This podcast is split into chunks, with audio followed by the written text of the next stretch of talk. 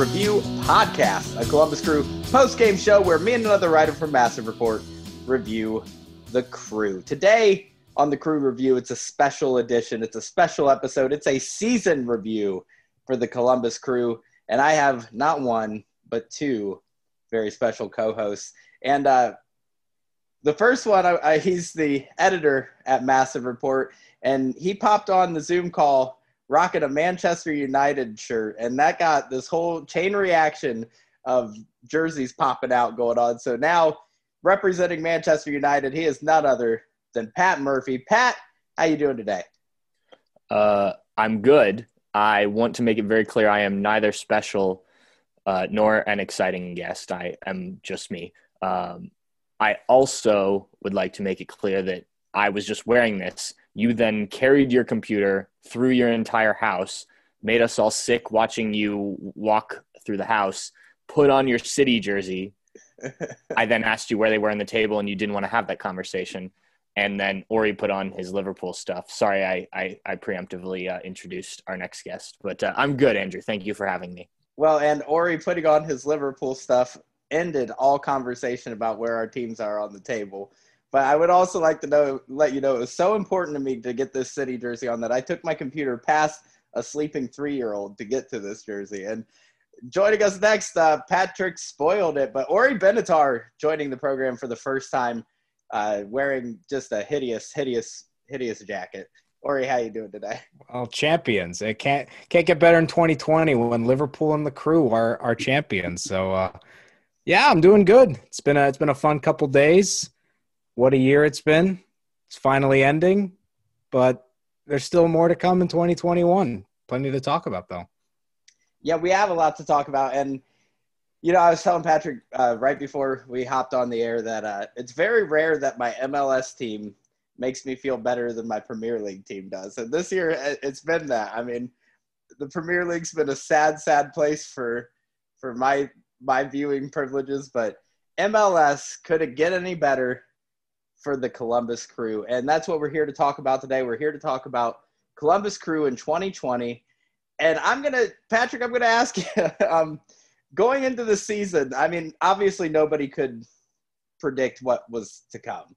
It was, I, I remember just some grumblings before the Seattle game about uh, possibly going to limited to no fan attendance and thinking that was just crazy and it was never going to happen. But taking the shutdown, which we'll talk about, and taking all of that out of it, uh, going into the season, what were your hopes? Uh, Patrick Guldan talked last week on the pod about how he thought this would be a good building year to next year, hopefully getting to the cup.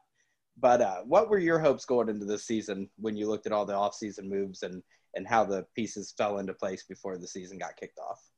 I just want to be clear. You said no one could have predicted this season. You actually predicted that they would win the MLS Cup. So, you know, I just, you know, pat yourself on the back a little bit there. I know you have like in our internal channels, but at least publicly, like you should take some credit for this. Don't worry. On the podcast, I have taken credit. okay, good, good, good. several weeks. All right, good. Uh, so yes, at least somebody predicted it. Uh, no, uh, I, I agree with what Patrick said last show that I thought this team would be much improved from last year. I thought the additions that they'd made mid-season last year, um, kind of building towards this season, were good and would progress. You know, Lucas Zelarayán was obviously a big piece. There was kind of an uncertainty, but obviously high expectations about him with with what the crew play, paid for him. And I thought that this would be a, of a good year. I thought honestly the like the third place in the east, third place in the east, excuse me, um, finish that they ended up having was was about right. I did not foresee an MLS Cup run this year. I thought this team was on the up and moving in that direction, but certainly did not see this coming uh, at this point. I think the team probably did. If you talk to the players, you talk to Caleb, they thought they were built to win this year and going forward, frankly, and, and that's their intent every year. But um, I thought it was it was a year or so away from from reaching kind of the promised land, so to speak, and I was wrong. Yeah, and you know, you you come into the season excited. Uh, we saw a lot of a lot of big things happen in the offseason. I for all the credit that I will take for predicting the crew, uh, the crew were going to win the cup. I also thought that Fanendo Adi was going to be a key to that, uh, just having some striking depth, and we saw that didn't play out. But what we did see is how important depth became this season, and we saw that pretty early on. I mean, it was I, I can't remember was it the first match of the season that Vito Wormgoor ends up going down, and and we're already relying on depth one match into the season. So the season opens up uh, just a packed MAPFRE Stadium. It was exciting. You, you felt the excitement of, of the fans, and I thought, man, this is going to be really cool. We're going to see the last full season of MAPFRE just go out and bangers of of crowds and just this excitement. And obviously, that's that's not what we ended up seeing. Uh, Crew opened the season with a 1 0 victory over New York City with a goal by Lucas Zelarayán, who just you felt his impact from match one. And then they go on the road against Seattle, and this is where things start getting rocky.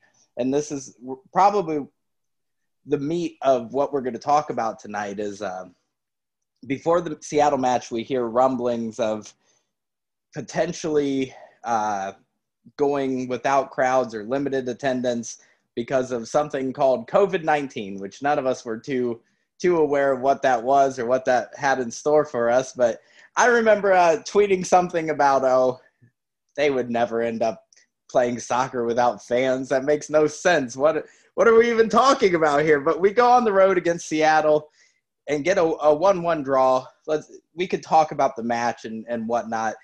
You saw promise from the crew two matches in, two two pretty big results, but pretty uh, i can't remember the exact timeline and maybe one of you two could help me. It was very shortly after this match that mls announces that the season is postponed indefinitely.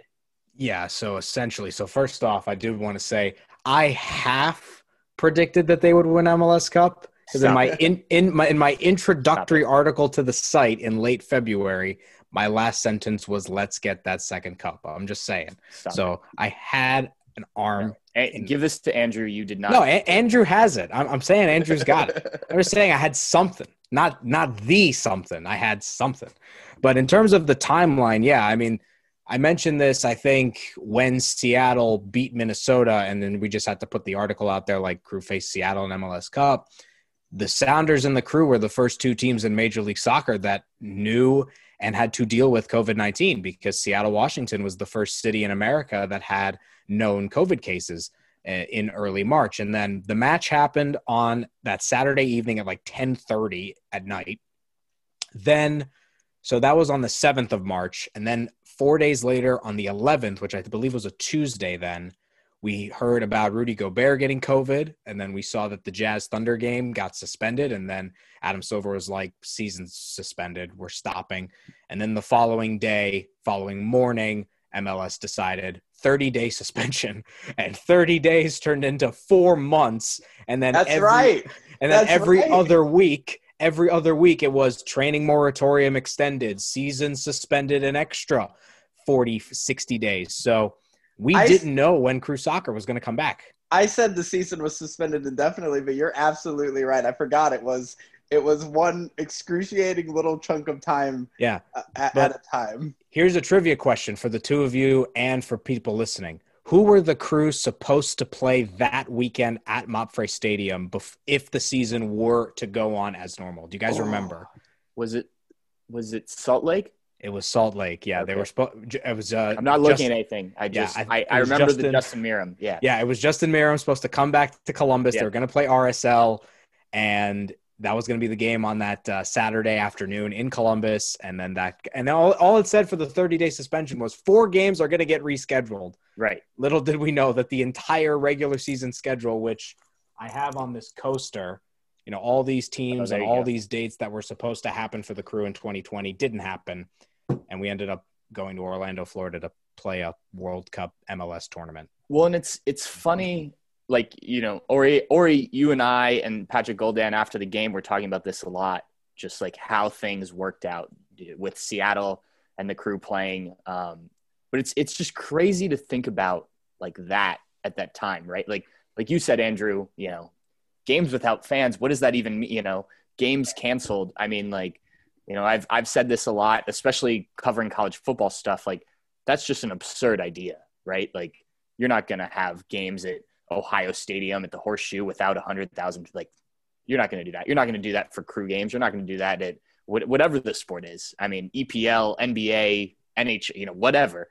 And like now that's such a normal thing. And like games being canceled, like if before March 11th, you you didn't hear if a game got canceled, something was very wrong, right? Right. And you know now it's like you know they NBA has already canceled a game three days into the season, and it's just like, well, it's 2020, so it's it, it's just nuts to me how quickly we've and and I mean this you can relate this to a lot of things, but how quickly the sports world has has pivoted to like no fans, games canceled on the regular, those type of things. So, man, thinking about that game in March is is feels yeah, like a lifetime ago. It was a different world then. Yeah. And and that's the, the crazy thing. The crew played two games in a pre-pandemic world, but even then they played one game in a world where they didn't have to think about COVID-19. Right. One game in 28 where nothing in their nothing in their brains, their cerebrums, whatever you want to say, craniums about COVID-19. Nothing, no thoughts, nothing. Well, and I mean the the funny thing about that game, like obviously that was one of the first things impacted because of the talk of no fans. But like, if you remember back to why it was the XFL game the week before at uh, CenturyLink, which is now whatever it's called. Um, Lumen, I think. Lumen yeah, Field, when, yeah. Where the the concession stand worker tested positive, and he was like one of the first people that tested. Po- I mean, on a you know relative scale, that tested positive for this virus, and it was like you know, well, no one else is tested. You know, this this isn't a big deal. And like thinking about that now is just like if someone tested positive working at a, a thing, you shut the whole thing down. And back right. that uh, that it was just trying to wrap my head around where we were then, and like watching that game. And I watched that game at a bar. Like I haven't been to a bar since then.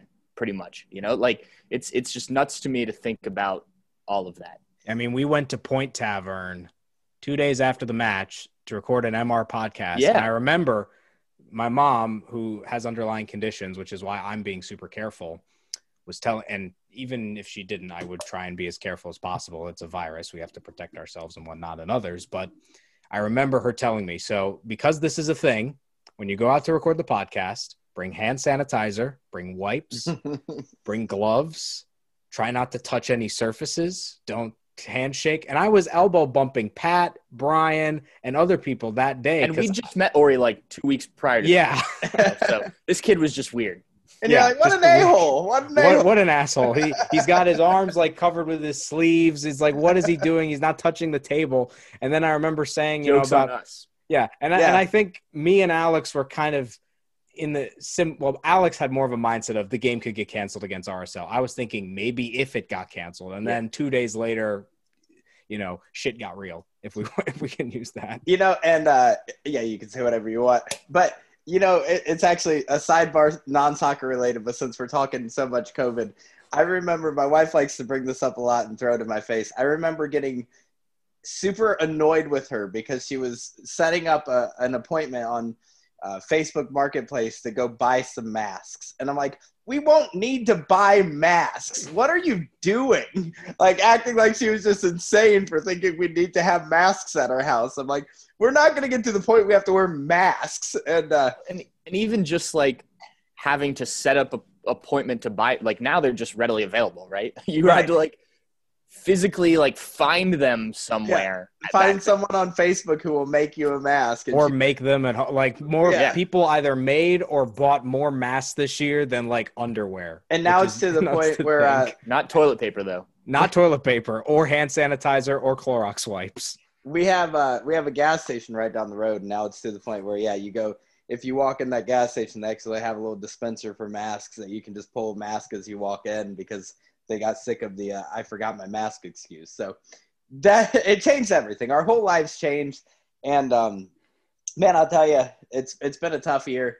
It's been a tough year for everybody. It's been a tough year for I think I've gotten so sick of watching sports this season, this year, that if it weren't for Columbus Crew and if it weren't for Massive Report, I Patrick, you're a lot more involved in covering sports. It's it's what you do for a living. It's what I do more for a hobby. And and Orri, I know you're somewhere in between.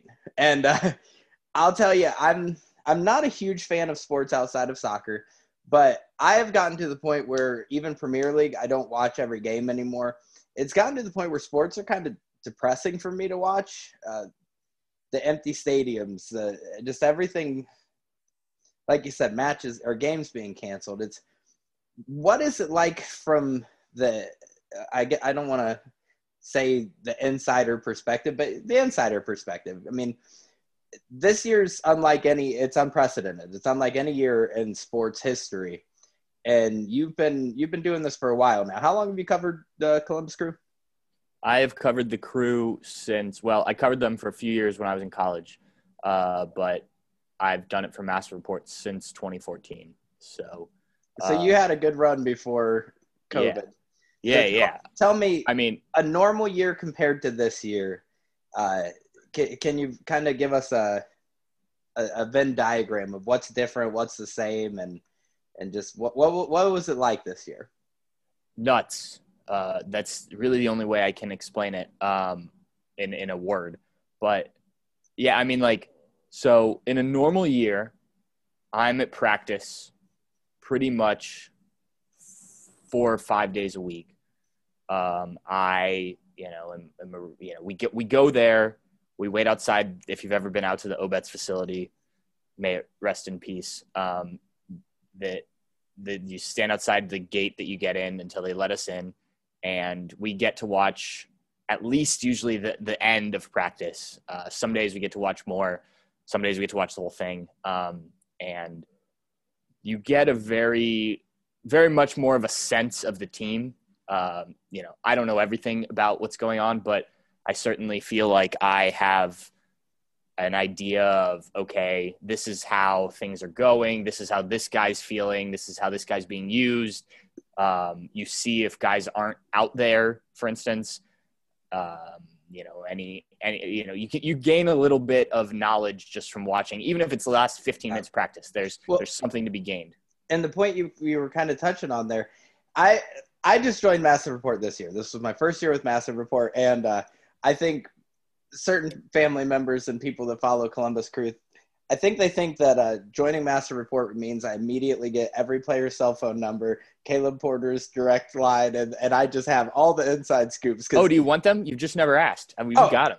Oh, my bad. Well, uh, let's hook up after the show. All right. Yeah. But so throughout the season, a lot of times it's, uh, hey, hey, do you know when Nagbe's coming back? When's Nagbe coming back? Is Nagbe in practice?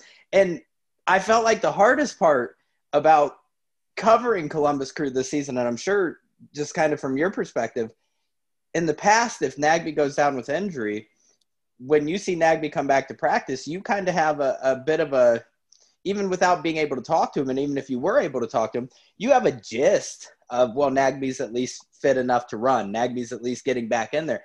This season, covering the team, you're kind of as in the dark as anybody.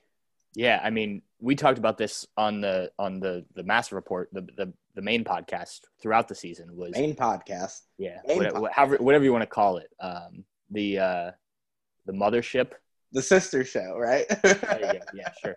Um, but we talked about it throughout the year because, you know, normally when we talk about injuries and things like that, I would at least have some idea because you know I'd been at practice and you know if if the guy is out there or you know in even if he's jogging around the field during practice, you're like, okay, he's he's on his way back, right? But this year we entirely relied on the team to give us their information, which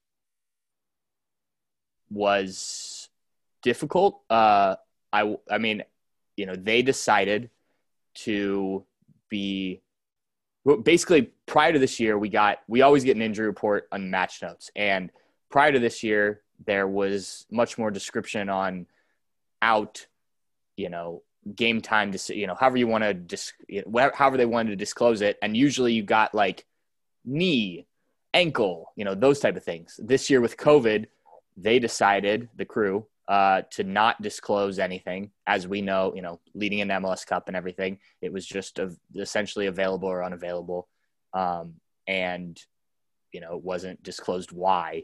Now, generally, you were able to discern that, but yeah, that made it hugely more complicated on on my part. Um, and the other thing is just the interactions. Like, you know, I I I've gotten to know a lot of these guys on at least a like professional relationship level. Um, you know, then like I know who who you know I get a sense of like a guy's walking off.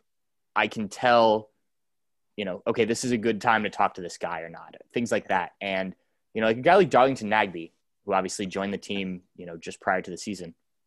I don't know him any more than I know anyone else. You know, I've talked to him in person one time, right, and that was preseason when uh, they had media day.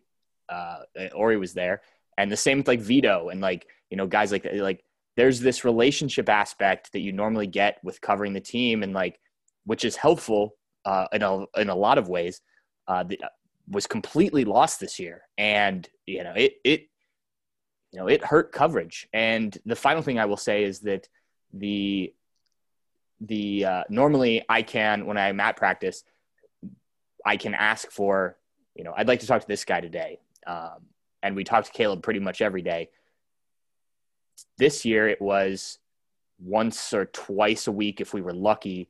Here's your Zoom call, here's who you're getting. So it was like your stories were instead of you coming up with an idea, here's what I'd like to write about today. I'm going to talk to these guys. It was more here's who's available. I'm going to have to write this story. So it was it was very different. It was it was a very unique year um, from that perspective. Yeah, and I think we all learned pretty quickly into the year uh, in the massive report communications that uh, Patrick's not going to be able to help us out this year. I mean, we would we'd be working on a story and it'd be, uh, hey, hey, you have any any scoop on this? And and the constant answer was, guys, I can't I can't go to practices. I can't talk to these. I don't. I, I know about as much as you do this year. Here's here's the audio I have. Go for it. You know, dig in and find out. Orri, you're kind of more in my boat where you you hopped on this year. This was your first year with Massive Report. You were a little more hands on, though, a little more uh, of a presence in Columbus. Uh, you were at the match before shutdown, and uh, give me your perspective, man, because I know I had a, a, a, image of what coming into Massive Report and covering the crew was going to be, and then COVID happened. So yeah, it's been kind of an interesting ride for sure. I mean, to clarify, I was actually not at the first game because I remember I applied. Pat and I talked, what, maybe a week before the New York City game, maybe a week and a half. Agreed upon, you know, me joining the site, and I'm a broadcast journalist grad from the University of Illinois. So we get we got him his high salary that he needed. yeah, exactly. but essentially it, you know i'm i'm i'm at the site and doing this you know as a reporting gig but also for an opportunity kind of thing because you know i've had that experience. I covered illinois football and men's basketball in college and you know i'm doing whatever i can for the site writing articles going to games graphic designing now for the instagram account and being on the podcast. So and doing know, for a me, damn good job at it. I would just like to. Thank say. you, thank you. Yeah, the if you guys haven't seen the international logo post, that really that really did a number. That took me a whole day to make, so that was a lot of fun. But um, yeah, so it was it, w- it was a year of excitement for me. I was really looking forward to getting back to covering live sports. I'm so glad that I got the opportunity to later on in the year, and then COVID hits, and it's like, well, what what now? Nothing's happening so it turned into trying to find other things to do, but also from covering the team's perspective, you know, I went from all amped up to what what what do we do now from content perspective, from a social media perspective and whatnot? Because we were just frozen in time for essentially three months where we couldn't do anything because around beginning of June is when we got the MLS's back news that there would be an MLS's back tournament. And then a week later, Charlie Davies did his little draw in his little cereal bowl with his little Twix or Twix Trix balls or whatever, and drew the totally legitimate groups for MLS's back. So, and obviously, Pat has covered the team for a long time. You know, my experience of covering sports was in college and you know, I did social media, writing, radio, I did everything that I could.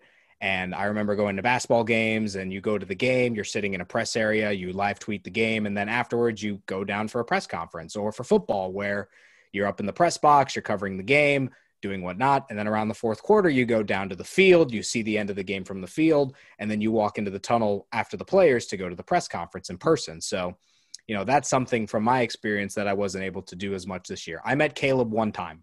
I shook hands with him before COVID. We talked about soccer for like 30 minutes. You know, I, I saw some of the players. I never got a chance to really meet in, any of them in person, but I know all these players and Caleb and crew staff members and people within the club from Zoom. And that's it.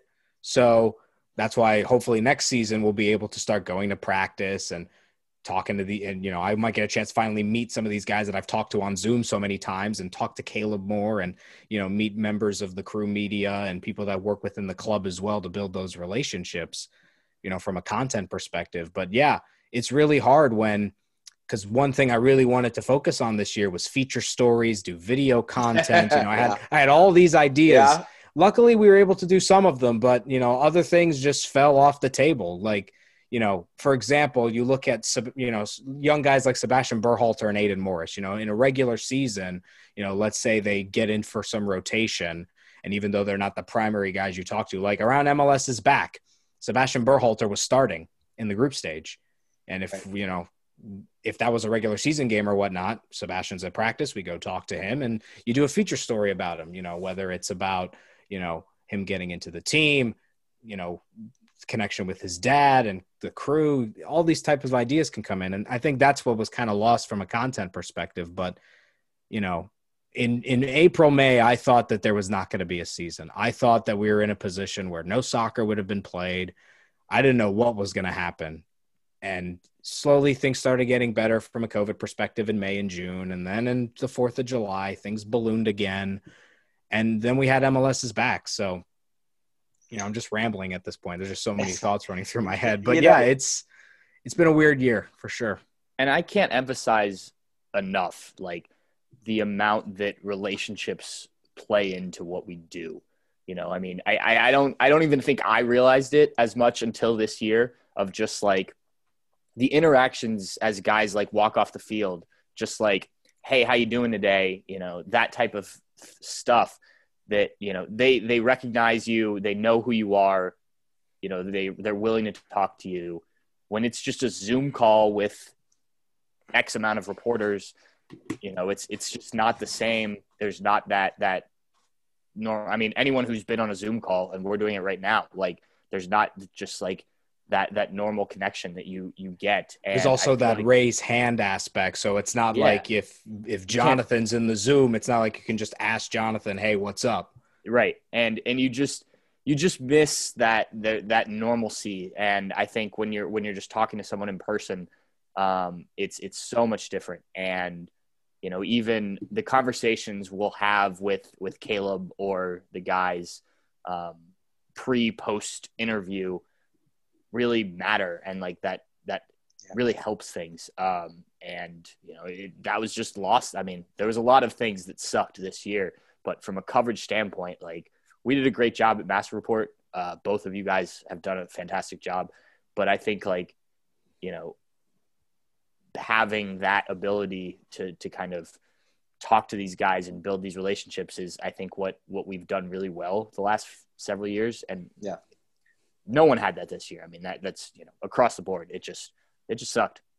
No, like you said, uh, uh, or I, I might I might have even said it. Who knows who said it at this point? But it was almost like covering the crew for Massive Report. You you were just kind of covering the crew from the perspective of what you're seeing on TV. That's really the the beginning and the end of what the information you had to go off of. And so we did a whole lot of COVID talk, but that might be you know that's the thread through the season. It, it impacted the season from match two all the way into MLS Cup. So you can't talk about 2020 Columbus Crew without talking about COVID. And hopefully, hopefully, hopefully, 2021 we if we have to talk about COVID, hopefully we're only talking about a month or two of COVID. But so we talk about MLS is back. MLS announces that they're coming back.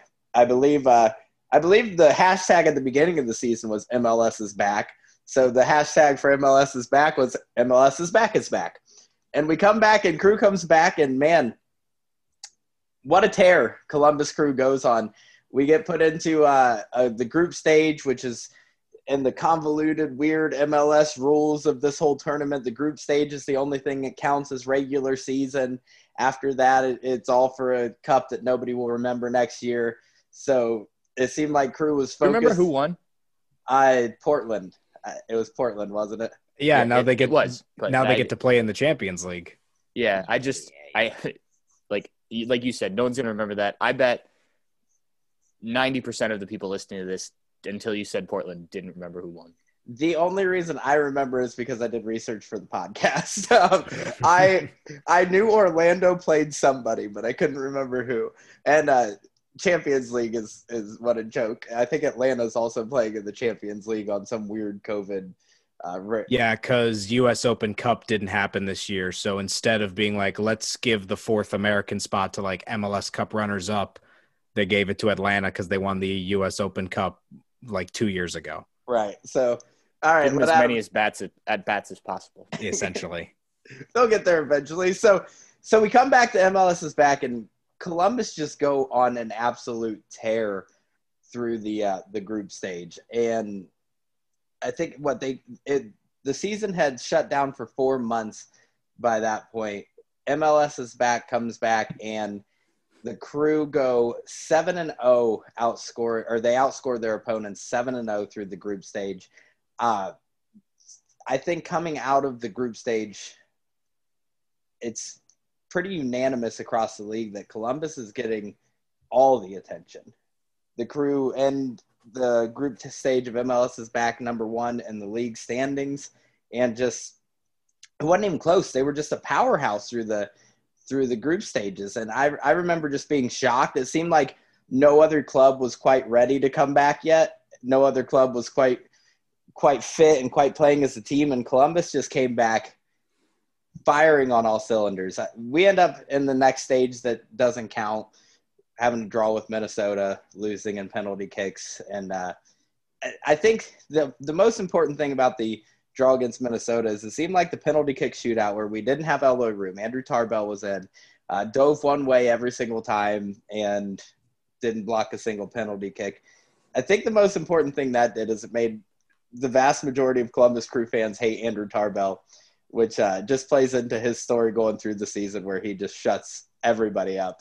But And I- then yeah, so we come out we come out of that, and then we the next match after the MLS is back is a one 0 loss to New York City. We rebound with another six match undefeated streak, and this this whole streak we go on here it, it ends up being what I think nine shutouts in 13 matches, six goals against through 13 matches, best defensive start in league history. At this point, Columbus Crew is like far and away the best team in the league. Everyone's everyone's feeling real good. How did you guys feel coming out of this first initial stretch? I, I break the season up before I get your answer. I break the season up into three parts when I think about this season: pre-Toronto, post-Toronto, and playoffs. So, in the pre-Toronto phase of everything, how how were you guys feeling at that point? I think the the MLS back MLS is back tournament was really made it very clear going in, and this was Caleb's mission was nine points. We want nine points. We know that when the season comes back, we want to be in the best possible situation, and they went down there and did that. But I think what that also did was it put the crew kind of on the map, so to speak. You know, there were very few sports at that time people were watching MLS's back because it was just on, you know, and, and and the crew, you know, there were 10, 30 games and whatnot. So the crew weren't exactly in prime time. But I think by that third game against Atlanta, who was obviously a marquee opponent, people were beginning to take notice of the crew. And it was like, all right, this team has something. Like I don't think anyone expected them to be what what they became. Um, but there was there was an there was a you know if you'd watch this team there was a sense of like all right there's this is good. They- they've got some good stuff going on here. So i think that that was really important for this team. And i think it really like gave belief to those guys that hey we we we are contenders you know? Um you know when you you know, they knew they were going to beat Cincinnati, but when you beat Atlanta and uh, uh, Red, the Red Bulls the way that they did, um, like those are two teams that were supposed to be winning the East this year, and obviously, you know, whatever happened with them happened for various reasons, but it gave this team a lot of confidence that we can go and we can do whatever we need to do this season. And so I think that that was very important. Um, and I think that they were very prepared for that part of the season. And I think they were very prepared for coming back uh, when it started back in home markets, which is important. Like you said, Andrew, uh, not every team was fired up about MLS is back. Uh, and, right. you know, it, you know, those points counted the same as, as, as everything else. So, um, as a fan of MLS, I remember watching the MLS's back tournament. I believe there were two or three matches before Columbus played.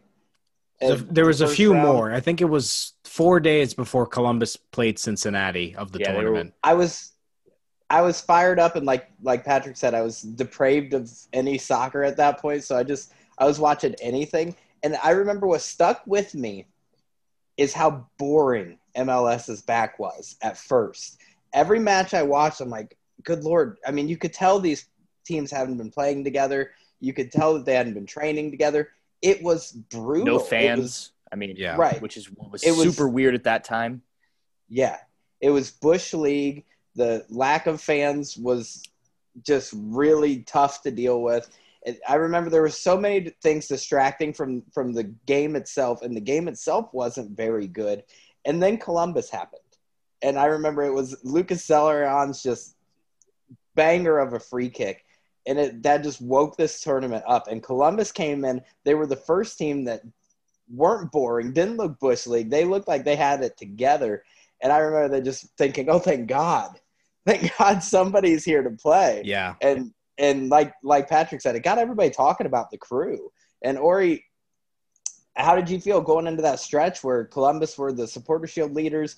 They were the ones who I felt like we're getting all the talk. I mean, it takes a lot for ESPN and MLS.com to rank Columbus Crew number one in their uh, power rankings, and they both did. For maybe it was only two weeks, but yeah. they did. No, but it was a unique position. I mean, first off, that crew win over FC Cincinnati really ignited that tournament because I thought MLS's back was very, very exciting and was a very very successful tournament. You know, after Dallas and Nashville dropped out for COVID reasons, and the first couple of games were just absolute snooze fest, we saw Columbus just batter uh, the the bus that Caleb Porter had mentioned so many times in press conferences. And then, you know, after after beating Philly at home, you know, facing the bus again, and we'll get to facing Cincinnati the amount of times they did later on, but yeah, that really ignited MLS's back into the tournament that it turned into with excitement. People were looking forward to it. And MLS was in such a unique position because in July, at that time, in terms of sports, all we had was some Bundesliga. Premier League was getting ready to return. You saw Major League Baseball start their 60 game season towards the back end of MLS's back. The NBA was about to start as well. NHL was getting ready to return in August. So MLS had about two, three weeks where it was really the primary American sport that was on television at the time. Right. And MLS is back did really well. And the crew did very well to take that uh, spotlight and that limelight and put themselves in the public eye of being a team that is a legitimate contender to potentially win the trophy, or at the very least, you know, make it to the final, make it to the Eastern Conference Finals after playing so well in the group stage. And then you know, after about a month off, after losing to Minnesota on penalties, after tying them in 90 minutes, you know, they come back to Columbus. Phase one of the schedule comes out, and you see phase one of the schedule, and you're like, the crew can still be in first place. They played Chicago twice, Cincinnati again, double decker bus. Caleb Porter laughed about that, and then you get to play Philly and New York City. So there was a really that good. was the quote of the year, by the way. Caleb there were there were a lot. I mean, there was a couple. My favorite Caleb moments: double decker bus, which I think I got out of him, yeah, and then also when he took off his mask at MLS's back, yeah. when Aidan, when I asked about Aidan and Sebastian, and he smiled. So that yeah. was amazing. Here's what I think: mask. Yeah, and then masked off smile. So I've talked about this on the pod quite a few times, and I I need to, uh, Patrick. You really got to get me these numbers of, of Columbus Crew contacts. Oh, you didn't get my text message? oh, no, not yet. Must not, must just be loading. Know, the Rolodex is big. I think oddly enough, it's because you've yet to give me your phone number, so that might also play a role. Oh, in this, sorry. but- I don't know been- who I don't I've know been who I've been texting then. I've been pitching this idea time and time again of the of what I call the Porter Pass, where you spend ten dollars a month. You don't even need video; you just get game audio of Caleb Porter on the sideline. That Yeah, we- well, that was one of the cool things about MLS is back. I mean, Yeah. they did pump in the crowd noise and stuff Right. on, I think both channels. I don't. I No, don't- it, it it was only Fox. ESPN kept it silent. okay. Yeah, it depended on the match whether the god awful fake. But you got- or not. And like this has been true about a lot of sports, but like it's been uniquely interesting to hear some of that extra stuff, and not just Caleb, the players, you know, obviously every team, but um, that was an interesting dynamic to this no fan year. Uh, was kind of hearing, you know, you see Caleb, and obviously he's very animated and and whatnot on the sidelines, and has probably actually toned it down from what he was uh, during his Portland days and his Akron days, uh, from my understanding. But uh, yeah, it was it was interesting to hear some of the things. Not all of it was PG thirteen. No, Yeah, there was a lot of censorship on Yeah, crew games this year. but uh, yeah, no, I, I I mean I do think that's interesting. You know, when you're hearing him, you know, yelling, and I mean just yelling because that's what you do, like at Harrison Afful about like stuff because Harry's the guy on on the touchline right there. Right. um, you know, it's it, it's just in, it's a dynamic that you didn't normally get. So, you know, if you're trying to take positives out of 2020, being able to like hear how coaches literally coach in a game Right. uh, was was something you got. And you know, Caleb is obviously Yeah. a guy that is is hard to not hear. We got that at MLS's back. We were also able to hear some of Caleb from the press area at games at home when there were no fans. In that first game against Chicago, which I thought was one of one of the key games for the crew in the season because it really set the tone for them being a team that can win at home. And they only lost one match at home, and their form at MAPFRE Stadium we can pinpoint potentially as the the reason why they're MLS Cup champions from the perspective of playing at home and It's winning. literally ne- the only. Yeah, Yeah, I, I was gonna MAPFRE, MAPFRE and Disney. Those are the only places the crew won in 2020. it's they certainly might be- not their performances on the road that carry. Yeah, I mean, they might be the only team in MLS history to not win a true row game and still be MLS Cup champions. But I still, you know, remember hearing Caleb, you know, telling people to run, you know, faintly, but it came out. But the best is when he's yelling at Luis to just run because Yeah. any anything he tells Luis, it's just run. He just wants Luis to sprint past people. But you That's know that should. That Chicago game was great because that was the first game I got to finally cover, and you know, finally being able to see some of these guys that I just met in February for the first time in in six months, and they come out with a big three nothing performance. They were a little shaky in the beginning of that second half, but you know that was that was the Darlington Nagbe Thunderbolt goal. It's too bad it wasn't right in front of us; it was at the opposite end, but Yeah, man, those guys were excited about that. And that moment really started to light the fire in the crew to be like, we have a lot of guys on this team that can make an impact. It's not all Zelarayan, it's not all Zardes, it's not all Nagbe. It's everyone put together. And they really showed in the Chicago game and in the weeks ahead at home that they were a, a good unit. yeah, and we talk about uh, impacts and and players who had a, a big impact, and so we talked about how I split the season up. I, I have a a pre Toronto, post Toronto, and and that's because Toronto was the first time this season where you felt that gut punch as a crew fan. You you had you had your losses here and there. I think the only regular season loss up to Toronto was New York City, and it was just a bad giveaway. Yeah, just a mistake. giveaway that led to a tap in for one of I don't remember who scored for New York City at the time, and then you know a draw against Cincy at Nippert. But then hey, Zelarayan rocket against Philly, Zardes continuing to score bags of goals against Cincy at home, and then the Chicago comeback. So And there Yeah, was they- no bad result to bad result stretch. Like if we got No. a draw, we came back and won. If we lost, we came back and won. And then Toronto happened, and that was the first time the season where you, like I said, you got that gut punch. It was a three-one loss, and the only goal Columbus scored was an own goal from Toronto. And that match was it was tough. It was tough, and it, and it felt bad, and it was kind of like I was hoping. I was like, okay, so this was the first like in my opinion, the first real tough competition Columbus had faced in the season because we did hear a whole lot of, well, Crew's first in the league, but that's because they played Cincinnati four times or they played this team three times or you know, you already had the asterisk talk at that point. But Toronto changed everything. That match before that match happened, Columbus had only been scored on multiple times in one game before the uh, the loss to Toronto. So and and then I like I already said, nine shutouts in 13 matches, only six goals against in 13 matches. After Toronto, everything changes.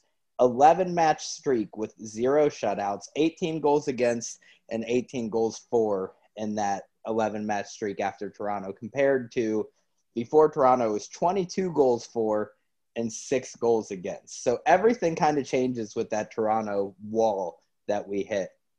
Patrick, I think I, I mean everybody already knows a big part of why this happened. Uh, we saw a lot of those losses. We didn't have Nagbe, we didn't have Zelarayan.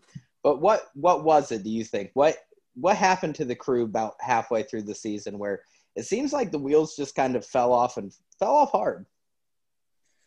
Yeah, I mean they definitely did from a, from a result standpoint. Like that Toronto game was the the wake up call, so to speak, I think, for a lot of these guys. Like you mentioned, you know, no Nagbe in that game. Berhalter starts the game.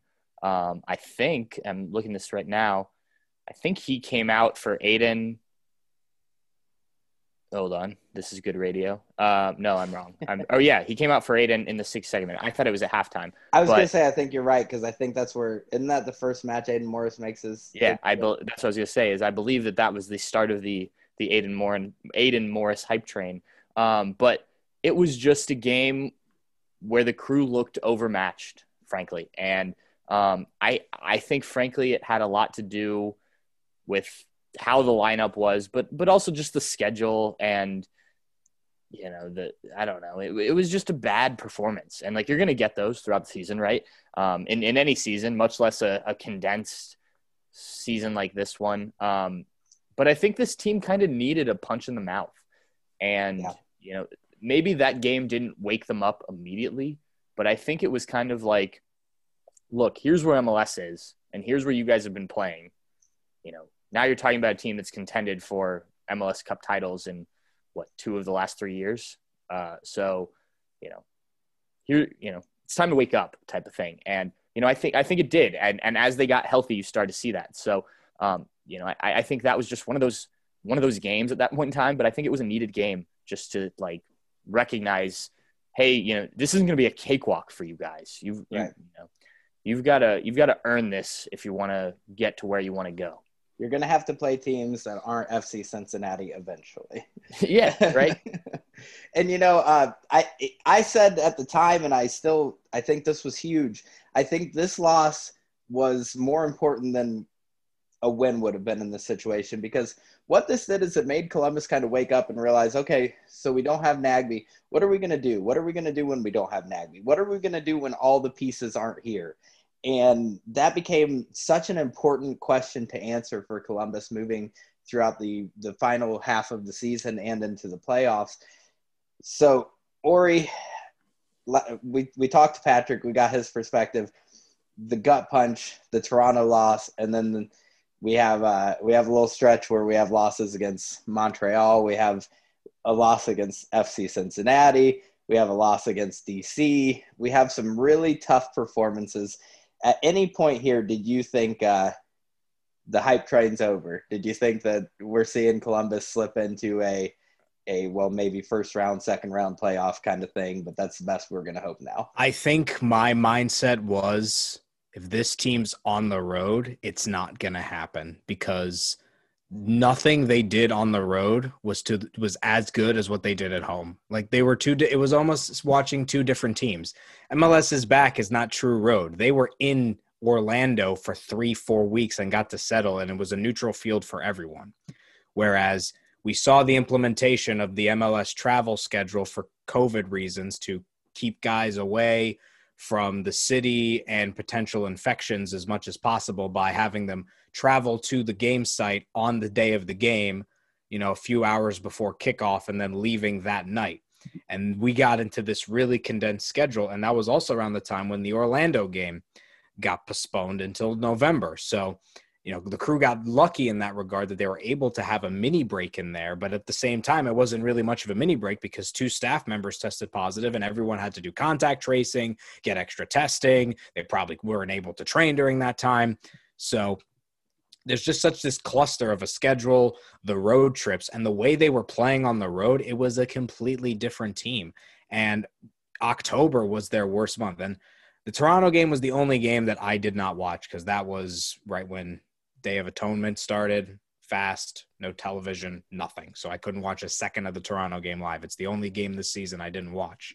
But I saw the highlights and saw that in the first half they were playing pretty well. And then the second half it was just a collapse, which is rare this season for the crew because Columbus usually, if they're not in the lead in the first half or don't get a goal in the first half, first 10 minutes of the second half, they usually get one. And right. they're they're out of the gates fast in the second half.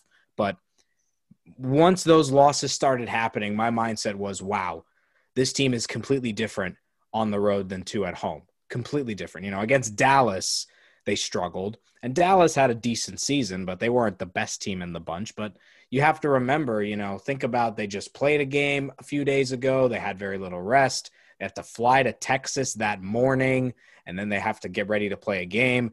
And then that kind of boiled over into the Montreal game, which was the only loss at home, which – let's face it, there was some questionable refereeing decisions in that game.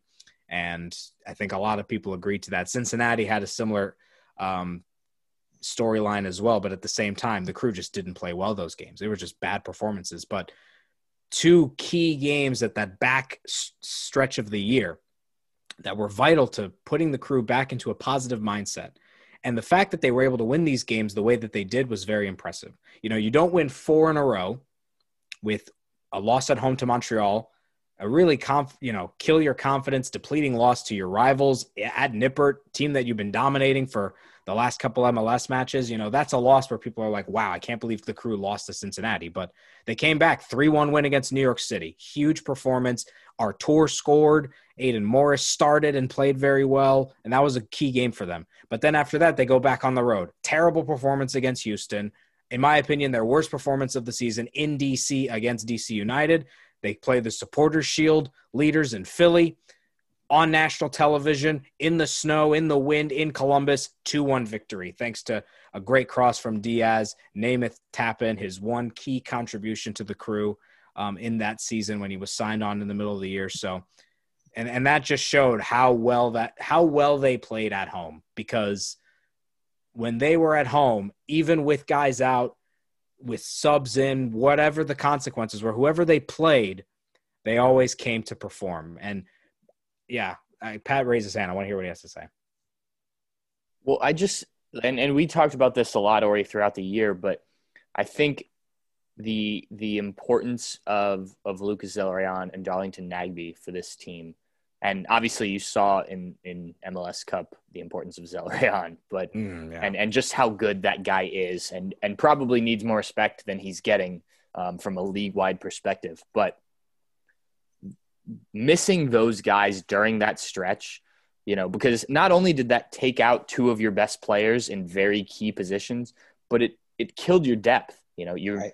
now it did it did open up the the Aidan Morris, which obviously was was great down the road um, but you know, in MLS, you can't have a number 10 backup really. Like it's just, it's so hard to do because you can't pay these guys, you know, it's a salary cap league and, and whatnot. Um, you can't pay for a, a, a, good number 10. I mean, you know, you look throughout the crew's history, it just doesn't happen. Uh, you know, Eduardo Sosa type of guy is, is, is about as good as you get. And most teams in the league, if you lose guys like that, you're done. And the crew found a way. You know, the the water the waters were rocky, but they found a way to get through it. You know, or you you brought up the Dallas game. Uh, they find a way to come back in that game, and and that's a game Eloy Room gets hurt in, has to come out of the game. So another key guy out. And there were a couple of games where like just just get points, just get points. Let's let's manage this situation. Um, you know, yeah. Did they go from from first to third in the Eastern Conference? Yes, but they still felt, and I know this, like they still felt very good about where they were, knowing that they were going to get these guys back and uh, you know the, the, important guys back ready to play. Yeah, and you know what this this stretch of the season really does is it makes crew dig into that depth and figure out, all right, who do we have to fill what roles here? Because like, let's be honest, had Darlington Nagbe not missed any time in the season, there's a very good chance because we saw Aidan Morris wasn't the first uh, replacement in that position. I think, you know, we saw Fatai Alashe, we saw Sebastian Berhalter. So had we not lost Darlington Nagbe during that stretch of the season, but we did lose him for the MLS Cup, would Columbus have went straight to Aidan Morris? The, the answer is probably no. So this stretch of the season makes us dig in and figure out, okay, well, you know, like uh, we saw at the beginning of the season, we thought it's the winger position is going to be a battle between Youness Mokhtar and Luis Diaz. And then we see that become Luis Diaz and Derrick Etienne Jr. or we saw uh, Emmanuel Boateng even get some starts through this stretch of the season. We see Columbus toying around with, okay, what pieces do we have to fit in here? They ha- they have to go to this plug and play style of, well, that didn't work out. Uh, Sebastian's not working out right now, so let's try out Aidan Morris. We we saw them switch between uh, uh, Buba and and Josh Williams in the defense when the defense wasn't as stout as they were at first. So it's almost like it was just preparation for what was to come in MLS Cup. Uh, we we saw a lot of injuries, but we didn't see a whole lot of COVID until right when it mattered the most, and that's the the final phase of the season. It's the playoffs. It's the Columbus Crews playoff run, where I, I said on the podcast, it's almost like the seas parted, and this pathway to the cup just just became so evident and clear that it was just ordained. It was destiny that Columbus wins this MLS Cup. You think, okay, we we're gonna have to win a road match. Is it gonna be against Philly? Is it gonna be against Toronto? Is it gonna be against? Or uh, I think Orlando was the one team it wouldn't have been on the road against. But we're gonna have to win a road match. Who's it gonna be? And then it just the soccer gods are like, no, nah, don't worry about this. You stay right here, MAPFRE you locked out the fort. We got you. And and that's what I talked about on the pod at one point. I said, I said it almost seems like the soccer gods gave us this path where they parted the waters and they're like, here's the cup, it's yours, just to be like, haha, tricked you. I'm taking away Darlington Nagbe and Luke uh, and uh, and Pedro Santos for the cup. So we go into the playoffs and, and Columbus ends the season the way they started the season with just allowing zero goals, just a, a terrific defensive performance that's relying on uh, Andrew Tarbell because we see now Patrick. You might be able to help me here. I don't remember 100% who which ones we've confirmed had COVID. The assumption can be made Eloy Room gets COVID, Derrick Etienne Jr. gets COVID, and then we know Darlington Nagbe and Pedro Santos get COVID for the Cup. So going, we we hit the playoffs, we hit that stretch.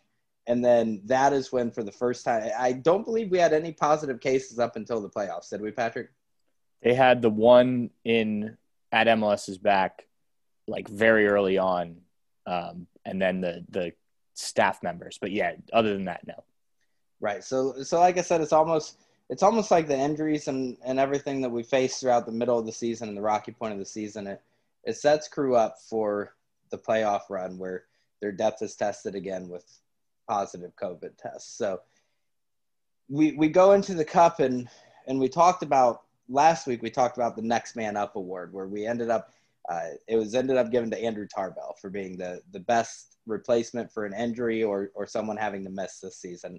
Uh, and the the conversation was really heated between was whether it was Tarbell or Josh Williams, but through the playoffs, you also have names like I mean, we didn't have Darlington Nagbe in the MLS Cup, and Aidan Morris more than a more than a suitable fill-in for that. Uh, Kid's Derrick, G. yeah, just, kid, kid just can do it. Goes a, after it. A completely different play style than Darlington Nagbe, but it, it works and it's exciting. And I mean, that's the thing with Aidan Morris. Every time he's on the pitch, you're like, all right, Aidan Morris wants to win this match. Uh, you never see quit in Aidan Morris. You never see a, a, a second or you never see a first or second gear. He's in third gear. He never wants to lose the ball. Right. It goes deep th- deeper than that. Like if he loses possession, forget about it. He's going to chase the guy that has the ball for like the next 20 minutes. And that's what you need. That's the tenacity you need when you're playing in the midfield. You don't you you want the ball. If you lose it, give me the damn ball back. And that's yeah, the way he, he plays. if you can't beat Darlington Mag- Nagbe and just don't give the ball up, you might as well just go get it back when you do give it up, right? Yeah. Right. Yeah, and so we could do deep dives into any one game, but the whole purpose of this podcast is we do that every single match. After the match, we deep dive into the match. So we've deep dived into every playoff game. We we did a deep dive into MLS Cup last week. We did a deep dive into who was the best in each position. The the main thing I want to talk about is the depth being tested midway through the season, and then how that prepared Columbus for MLS Cup, where right before the match, I want to tell you a little story. I, I was trying real hard to get tickets to the MLS Cup. I, I was a little leery of it because Yes, obviously we're in a. I, I can attest to you trying very hard. Orri, since you're here, I'm going to be honest. I did I did uh, threaten to take you out and uh, take He did. He was he was gonna he was gonna take you out of the lineup and uh, take your credential. I told Uh-oh. told him I told him he'd have to find his way into your house to do it. So I was trying real hard to get a ticket. I managed to secure a ticket. I believe it was Wednesday afternoon, and I am on cloud nine. And then I believe it is Thursday morning that it is announced that uh, Pedro Santos and Darlington Nagbe are going to miss the MLS Cup. And uh, less than 24 hours after getting the ticket, I'm sitting here thinking, man, these are selling for a lot. I'm uh, I'm really considering uh, seeing what I can get out of this ticket because do I want to go be around 1,500 people just to watch Columbus lose? I was really because we saw it, right? We saw when Darlington Nagbe wasn't on the pitch, Columbus weren't getting it done like they did when he was on the pitch. Uh, I think he missed eight matches, and if I, I I'm trying to remember off of last week, but I think he, they went uh, three wins, three losses, two draws. Two wins, I think. Yeah, they they had a hard time getting it done without Yeah. Darlington Nagbe. We didn't have to see what they couldn't get done without Pedro Santos. But I talked about last week on the pod, the longest stretch Pedro Santos went the entire season without contributing to a goal was three matches. No other midfielder came close to that. Lucas Zelarayan went a nine match stretch without contributing to a goal. Pedro Santos was Mr. Consistency in the attacking half of the pitch. And Columbus were going into the MLS Cup without arguably their most important piece of the offense and one of their most important pieces of the back half of the field. So I I felt really bad going into the cup. I did not predict predict that they would lose because every time I predicted they'd lose this season, they did, and I wasn't putting that juju on Columbus going into the MLS Cup. But uh, real talk, guys, I I didn't think we were going to get it done. Uh, what about you guys going into the MLS Cup with the announcement of who we were losing?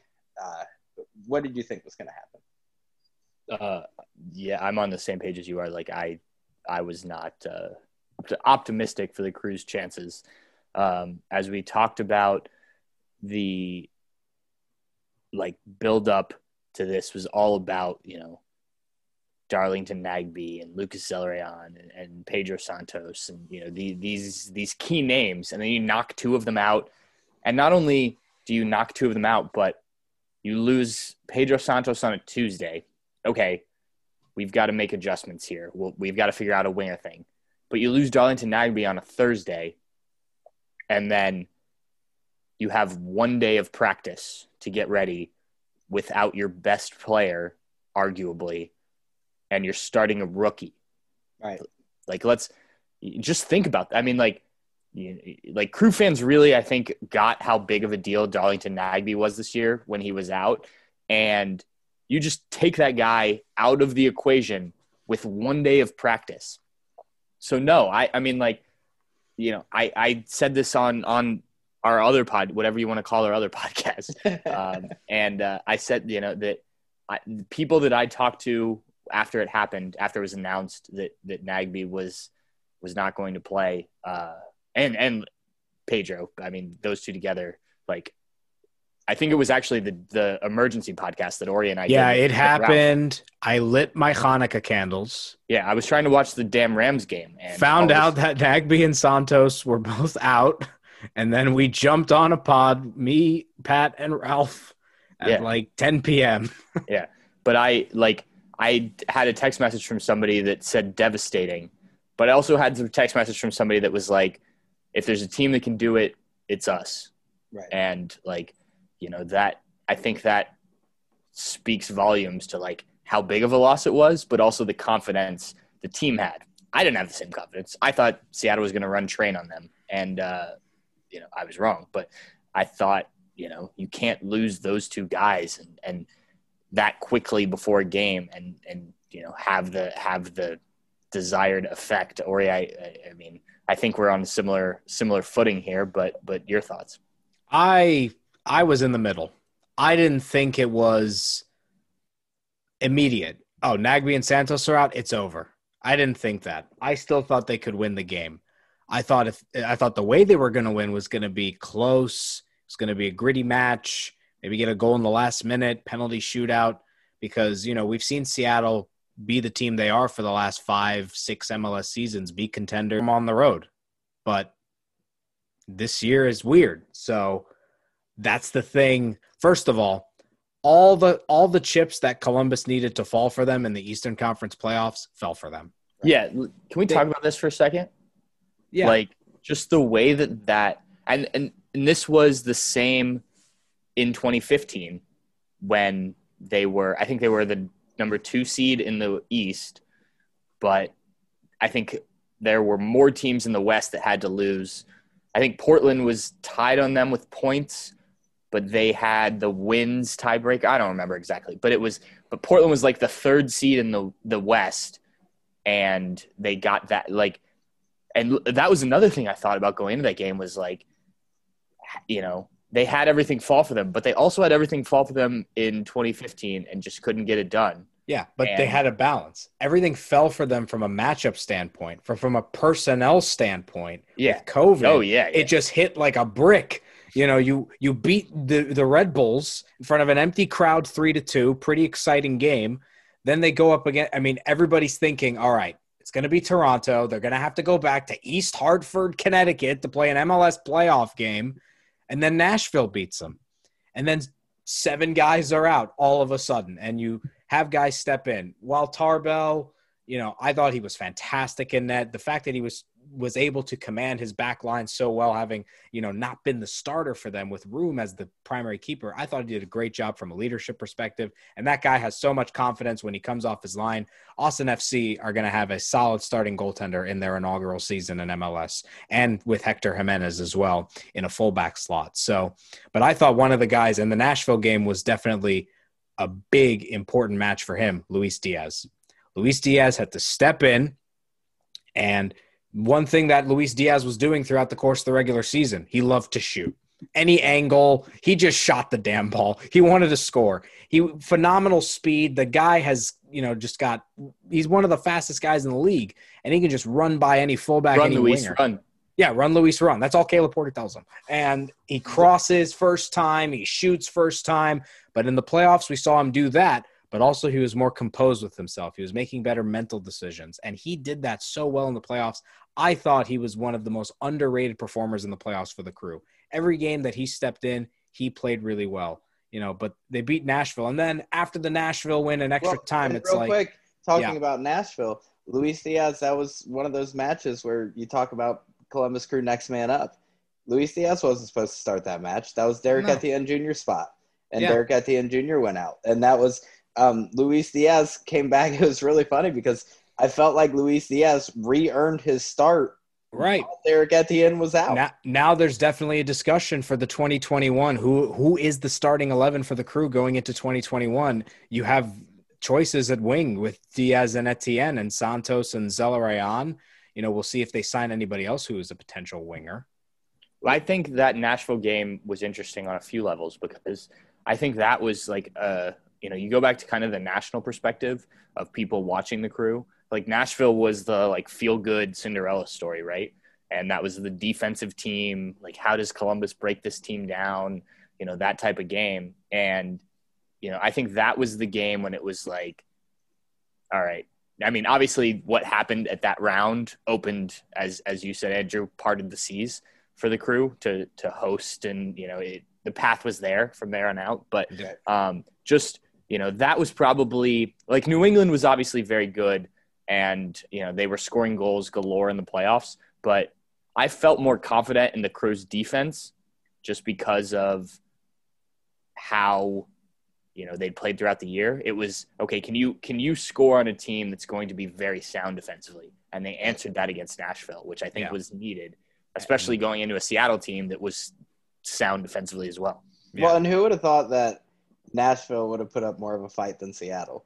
Uh, you know, you look at the playoffs, and, and realistically, I think Nashville is Crew's toughest fight throughout the playoffs. Yeah, That's the one match that goes into extra time. And that's the thing about MLS Cup that I think crew fans should hold on to. You know, the story is obviously amazing. You know, the team was just saved two years ago. They win a championship with new owners, their second year head coach, and all that kind of stuff. But it's the fact that it wasn't like the game was close. It wasn't like they won on a last ditch effort, you know, game winning penalty kick, you know, the kind of ways that you see maybe, you know, the Patriots win all their Super Bowls by winning by like one score. Uh, Thanks, outside outside Nice- of the nice outside of the outside of the kicking the Rams game. I'm sorry, outside of the Rams. well, there game. was there was the Rams game that started it all, but you were probably four months old at that point. four. No, I was five. I remember that Rams game. I remember that First one, the, the- second, the second one, I fell asleep. I think that Rams game, I was in sixth grade, and I remember everybody talking about the Patriots being the underdog, and I think that was the last time I ever heard the term Patriots as the underdog. So, right. Until this But- year. Until, yeah, Right. but that but they they destroyed the Sounders. It wasn't even close, and I think that's something that Columbus fans and Crew fans probably have so much pride in. You know, the fact not just winning MLS Cup, beating the defending champs like the way they did without two key starters.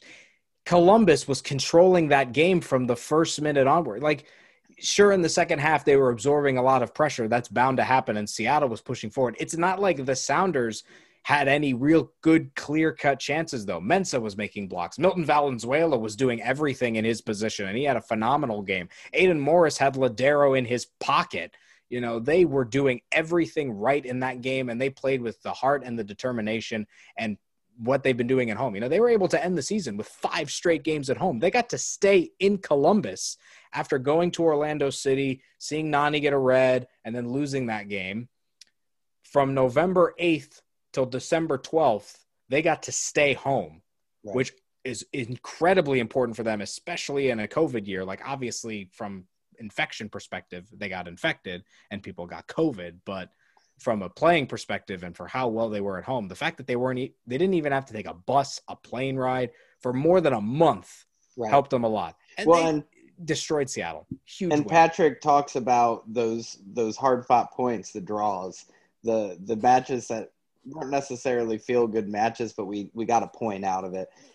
Point zero one is the point per game difference between Seattle and Columbus, which is how they decided who hosted the cup this year. Point zero one point is what decided whether or not Columbus went on the road or stayed home in this MLS Cup. And I think we could all agree if they went on the road, it could have been a very different story. So not only were we able to host at home, Columbus was able to host at home in MAPFRE Stadium, the last ever postseason game played in MAPFRE Stadium. It was as poetic as poetic can be. And I'm not going to get into every everything on the match. We've talked about the match ad nauseum. I'm sure that you guys have talked about this match ad nauseum. So Columbus win three to nothing, largest scoreline in MLS Cup history. They do it without uh, Darlington Nagbe, without Pedro Santos. Just a commanding, commanding victory. Uh, I want to talk about what what that means to you, though. Uh, both of you guys, Orri, I don't know your background as a how, how, as a Columbus Crew fan or Columbus Crew supporter. I know this is your first year into covering them. Same with me. But uh, how how long have you been a, a Crew supporter? I was born in Columbus. Okay, I was born at the Ohio State Hospital on May 12th, 1996. Were you One month were you after- coddled and wrapped up and swaddled in a little black and gold blankie? Is Was it no, not not swaddled in black and gold. I mean, I mean, yeah, I was born a month after they played their first ever game at the shoe, and Yeah, think about that, Andrew. Orri didn't live in a world where the crew didn't exist. That's Yep. bonkers. they, know, the right? cr- the crew is um like a month older than me. That's it. Yeah. You know, my whole life, the Columbus Crew have existed, and Major League Soccer has been a thing. The But, crew like- could drink before Orri could buy alcohol. I just- I think that's There important to point out. Yeah, but um, so you know, my my dad grew up uh, in Israel, so he was big into soccer. He raised me and my brother, you know, as, as soccer lovers. I've been playing since I was three, and you know, I love all sports, but soccer is my first love in in Right. terms of sport. It's going to be my favorite sport for my entire life. I just love, you know, the the simplicity of the game. I love what it brings to the world. The World Cup is my all-time favorite sporting event, and you know, as a professional sports fan living in Columbus, Ohio, there weren't many opportunities to go watch professional sports. You know, when I was born, it was essentially the crew, the Columbus Clippers, minor league baseball, and the Blue Jackets didn't even exist. The Blue Jackets didn't exist until 2000. So it was pretty much just the crew. Go watch the crew. So I would go to crew games all the time. I went to Columbus Crew Stadium. I remember Robert Warzycha. I love the way the PA announcer said that, or like banging my foot on corner kicks, Aquafina machines, and everything. Like, I, there's all these memories that I have. You know, going to see Edson Buddle at the Easton Town Center, uh, watching a U.S. qualification game. Uh, that was a great experience. You know, going with my cousin's family. You know, it, I grew up with the team, and I wasn't able to be as connected with the team when I went to school because I was in Illinois. It's harder to watch MLS games. You know, being a college student, you're very preoccupied with that. But I still distinctly remember when I saw Grant Wahl's tweet and saw the news about the team potentially moving. And, you know, there was a part of me that was crushed. And I remember just seeing everything about Save the Crew and and all that and watching the final in Illinois and everybody thought I was a crazy person because I was pacing around the place and losing my mind. But you know, I've, I've had a connection with this team my whole life, and it's only fitting that, you know, from a professional standpoint, post college, trying to, you know, get into the journalism world, being a sports journalist, that this is the first team that I'm really covering from a professional standpoint. And if I couldn't have asked for more from a first season, to be perfectly, I covered 10 games, they won all 10 of them, and MLS Cup championship. It was definitely the highlight of 2020. And you know, to see that in front of my eyes, I mean, that's something that I will tell my kids, my grandkids, when I will eventually have kids and grandkids. And, you know, looking forward to another season for sure. And Right. seeing the new stadium, seeing how this team does with multiple competitions, CONCACAF Champions League. It's too bad we don't get to hear the, uh, you know, we get to hear the Hans Zimmer theme when they come out for MLS games, but it's too bad we're not going to hear you know, the UEFA Champions League theme when they come out of the tunnel. You know, that epic song that they play yeah, the champion. You know, they don't have they don't have that for Concacaf Champions League. You know, with the domination of Mexican teams, they might as well just play the Mexican national anthem. But it's um it's been a hell of a year, We'll have and to we'll have to get I'm- everybody from Massive Report together to sing when they come out. Of the yeah, there you go. That's that's how we need to open up the podcast before the first Concacaf Champions League game, which will be against a team from Central America or the Caribbean uh, for sure for the round of 16. But what a year! Yeah. very thankful to be with the Massive Report team, and I'm so grateful that you know Pat, Patrick, Sam, you know Brian, Alex, you, Andrew, and everybody else welcome me with open arms, and I'm so grateful for the opportunity, and I can't wait to do more. Next year is going to be really exciting. Absolutely. And before I get to Patrick, because Patrick, you have a different perspective also, I want to talk about the MAPFRE Stadium journey for me. Uh, I went to my first my first game at MAPFRE when I was in fifth grade. I don't even know how many years ago that was by now. It, I remember just being in awe of MAPFRE Stadium. I had been to Cleveland Indians games. I had I'd been to uh, various sports games, but that was the first time I was in a soccer stadium, and and that was the first time experiencing a live soccer match. And I remember how special it was to me. And I remember it was Crew Stadium at the time, obviously, and I remember how special Crew Stadium was to me. And then I didn't go to a match for a very long stretch. I, I can't give exact dates, but I remember in the Anthony Precourt days taking my wife to a crew game and being embarrassed of the stadium I walked into. It was a dump. Uh, the bathrooms were falling apart. The stadium itself was embarrassing. And I remember thinking, like, I- the all I had going into that place for the first time compared to how I felt going into that place uh, when I when I brought my wife to it. Then the Haslams by the the Haslams and Edwards by the team, and we see the amount of work that was put in to MAPFRE Stadium on the way out of MAPFRE Stadium, and I, that's something I think doesn't get enough attention and is commendable. They fixed that stadium up for as they were transitioning out of that stadium. And then I remember this season going to that stadium, being impressed by the improvements we had seen in that stadium up to this point, and then uh, it just really hitting me in the Atlanta match, which I thought would be the last time I was in MAPFRE Stadium this year, and then going to the MLS Cup, where I was in MAPFRE Stadium for the last time this year, watching Columbus win the cup, and feeling like I, I almost didn't want to leave the stadium after the, that match. I don't know how you guys felt. I, wanted to just stay there and soak that. I'm in. actually still sitting in the stadium, but I'm still I'm still here. Is that why it's so dark there? Yeah. It was Patrick. I know you. Uh, you're somebody who I, I've joked around a lot about how I'm going to get you to show emotion one of these days. You're you're a very pragmatic, very uh, by the books, factual person. But man, you've called MAPFRE Stadium or Crew Stadium an office almost for a while now. You know, it's a workplace for you. But how how does it feel to know that the last ever postseason match was an MLS Cup, and and if if you have emotion to give to me, Patrick, you should have seen him when he had his COVID beard. The amount of emotion he was giving us. Oh man, that was a good time. Look, uh, the before MLS Cup or before MAPFRE Stadium, sorry, was was was an office as you put it, Andrew. Like I was there as a fan. Um, we, you know, like I mean, I I went to games at Ohio Stadium as as a young kid before Orri was born. Um, not really, but before Orri was old enough to walk.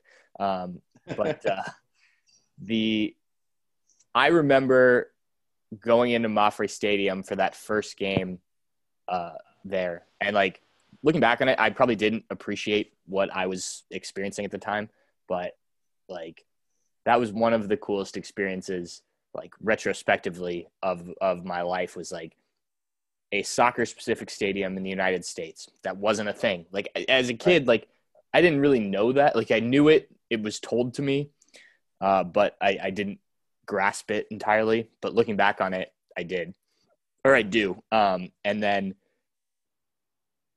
the the experience of going to crew games, like that was something that my dad and I did a lot of. Um, and so my dad uh, you want a motion here. My dad passed away uh, when in in 2008, um, and in like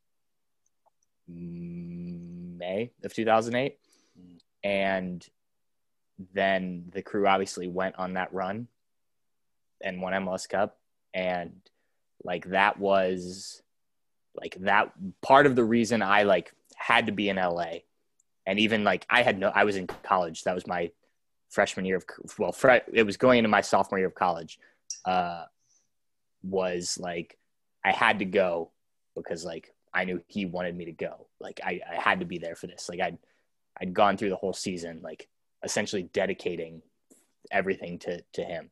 Um, and like that that game against Chicago at MAPFRE was that that Eastern Conference final will forever be the the, the, the greatest soccer game I've ever seen. And like last year, I got to go to a Manchester United game at Old Trafford, and that was fantastic. We sat three rows up from the field. Uh, you know, it was it was awesome. But that Eastern Conference final game, just like with everything that happened, the way it played out, uh, you know, Chad Marshall and Brian McBride, those things, um, you know, was crazy. So before this before before the New England game, I guess I went to where my dad and I sat, uh, just to you know, it was like this may be the last time I'm here, uh, and so I went and like took a picture, sent to my mom, and uh, you know, just felt like I needed that moment. Um, I didn't do it before MLS Cup because I didn't get there as early, and there, you know, obviously people were already starting to come in and things like that. But um, so MAPFRE Stadium will forever be a very special place to me, not only from the press box covering the team side of things, but from you know this this was the sport I grew up with. Like Orri said, like soccer. I you know I love all sports. I cover multiple sports, but you know soccer is is the big deal for me, and the experience of kind of growing up in that stadium uh, is is is pretty special. And uh, you know, before the New England game again um, on the SB Nation uh, New England site, the Bent Bent Muck, Musket, excuse me. Um, they did a, a, really cool like Mapfre Stadium, Crew Stadium retrospective of like people that were at the first game and, and things like that. And talking to the guy who who wrote the story for the story, um, like really made me like reflect on this fact of like, yeah, it was this is a big part of history. You know, I think I don't I, I don't know if like it's it's grasped with crew fans of like looking back, you know, let's say 50 years down the road when ideally soccer is, you know, become one of the major, major sports in this country. Like Mapfre Stadium, Crew Stadium is going to be like a shrine of, you know, like, I mean, like a Yankee Stadium vibe. Yeah, exactly. I mean, it, it won't be it should what, be a cathedral. Yeah, and like obviously it won't be what it is because it's going to be the practice facility and whatnot. But like the fact that this team in Columbus, like just just built the first soccer specific stadium, you know, and it, it wasn't great. It's it's a it's a uh, you know it looks like a K'NEX set of of stuff and like you know a, a Texas high school football stadium, a big Texas high school football stadium, but like this got it started. And, you know, right. RIP to Lamar Hunt, who got it done. Um, and, you know, it's, it, it, will always have a very special place in my heart. It was very, very cool to see the, you know, it won't be the last game, but like kind of the ending of Mapfre Stadium be what it was with, with that game. Yeah, it was incredible. I, I stopped on the way out of the stadium right next to the scoreboard as it said MLS Cup champions on it. I took a picture of that because that scoreboard, you know, it's iconic for crew fans. Everything about that night, I, I talked about how I thought we were going to lose the match going into it. When I got to Mapfre and I walked in, everything felt different. It felt special. It, it was just, I mean, it was. Who could have asked for a better ending to this story for Mapfre Stadium and uh, Crew Stadium? I hate I hate calling it Mapfre Stadium. I do. I just what a then yeah. don't. I, yeah.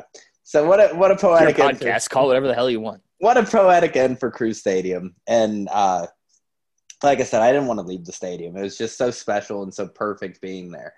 But you know, it is kind of cool. I I almost I was so excited, and I think this is kind of the journey a lot of Crew fans have been on that I've noticed on Twitter, and, and not a lot of people could go to the stadium this year. But I noticed a lot of people having the same kind of journey where we're all so excited about the new stadium, and then you go to a crew match and you're like, wait, I don't, I don't want to not come back to Mapfre. I love this place. I love being here.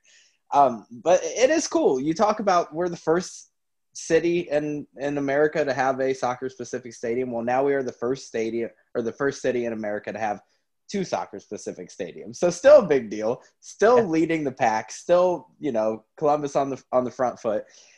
I wanted to talk about um, off-season stuff, but we have gone a real, real, real long time, gentlemen. So I think, I think uh, we'll we'll touch on it, but I don't think we'll we'll do too much of a deep dive. But before before we move on to off-season, this season, uh, just just as a review, as a whole, we gave we did some cruisy awards last week. We gave out some some positions. Uh, we talked about our best defender, our best midfielder, our best striker, which you guys will never believe who won that one.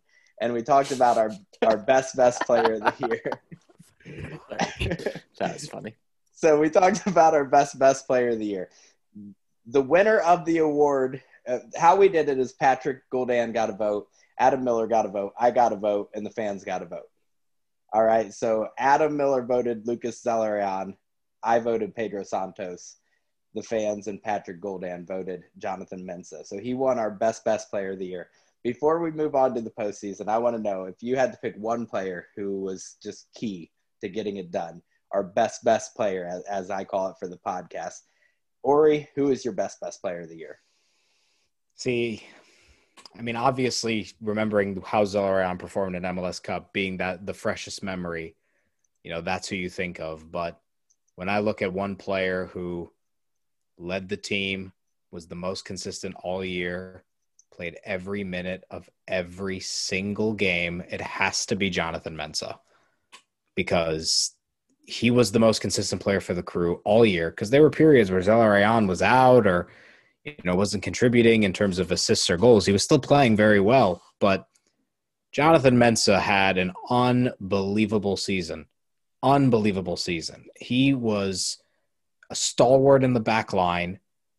He was the leader of the team in the locker room. And, you know, from a mentality, a spiritual perspective, he was helping these guys get through this tough year as well. And he himself was dealing with his own, you know, hardships. I mean, he didn't see his wife for what, 10 months? Yeah. You know, and I I can't imagine. I don't that. think a lot of people knew. Like that Yeah. wasn't a thing that was publicized a lot until towards the end of the season. right. Because So she, uh, like, quick. Sorry, I don't mean to interrupt you. Yeah, you're like, good. Quick backstory. Like, she's not a U.S. citizen. Obviously, sh- he is here because of the work visa. Uh, at this, I mean, obviously, at this point, he's he's been here several years now. But um, she was going to move. Like, they had everything set up for her to move here at the start of the season. Like, he left Ghana, came back, um, and she was going to come in. I want to say like April, May, if if I have the story correct.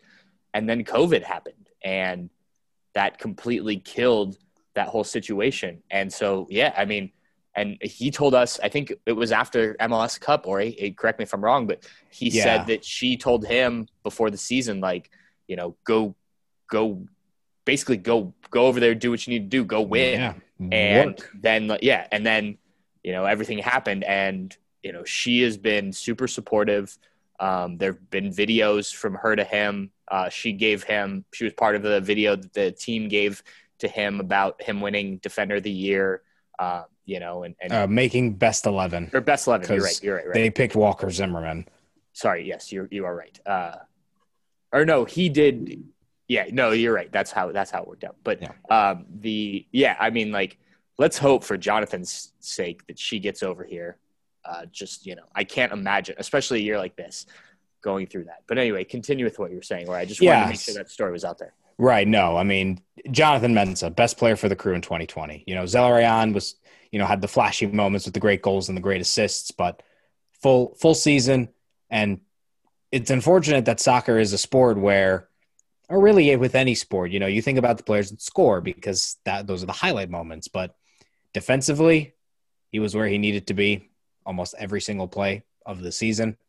And he was, you know, he was a pleasure to talk to on Zoom as well. And he kept a positive mentality throughout the season. He earned his contract extension in the middle of the year. He promised all the he owes us cake he owes us cake. I mean, Hiltbrand got to eat his red velvet on on video with uh, Neil and Jordan, but we still need our cake from him. So this is this is what we don't get by not being i said like relationships i really just meant we didn't get cake from jonathan benson yeah. So I, I want a cake, Jonathan. When we finally meet in person, if you're listening, please, I want my cake. But no, Mensah Player of the Year, easy. What about you, Patrick? Who, I, I like I said, I gave it to Pedro Santos. I almost did that because I knew nobody else would, and I wanted to state the case why I thought Pedro was so key for the crew this year. Uh, who did you think if you if you couldn't replace one player, who would it be? I mean, I think both of those are are great answers, and it's hard to argue with either of them. So just to to kind of give a different flavor, uh, I'm going to go with Josh Williams. Uh, I think you know similarly defensive with with the things Orri pointed out about how the crew did defensively. Um, but let's remember, like Vito Wormgoor was brought in here to be the starting center back. And I wrote about this before MLS Cup, but you know, Josh knew he was going to be a backup again and didn't care. I mean, you know, if if you know, go back and read my article, shameless plug for for us, but um, you know, he talks about that you know, you just have to kind of be ready and you have to lead and you know, it, it I, he was a big factor in leading the kids, specifically Sebastian and Aidan and like just telling them like look, when the opportunity knocks, you've got to be ready and like you you have to earn this in MLS. You don't just it's not just given to everyone. And um, you know, so I think what he did on the field, stepping in and being, you know, a very good center back this year in MLS, having the best year of his ten year career, probably. Uh, not not probably, definitely. Definitely. Um, and then just the way he leads. I mean, he's always done this, but like you know,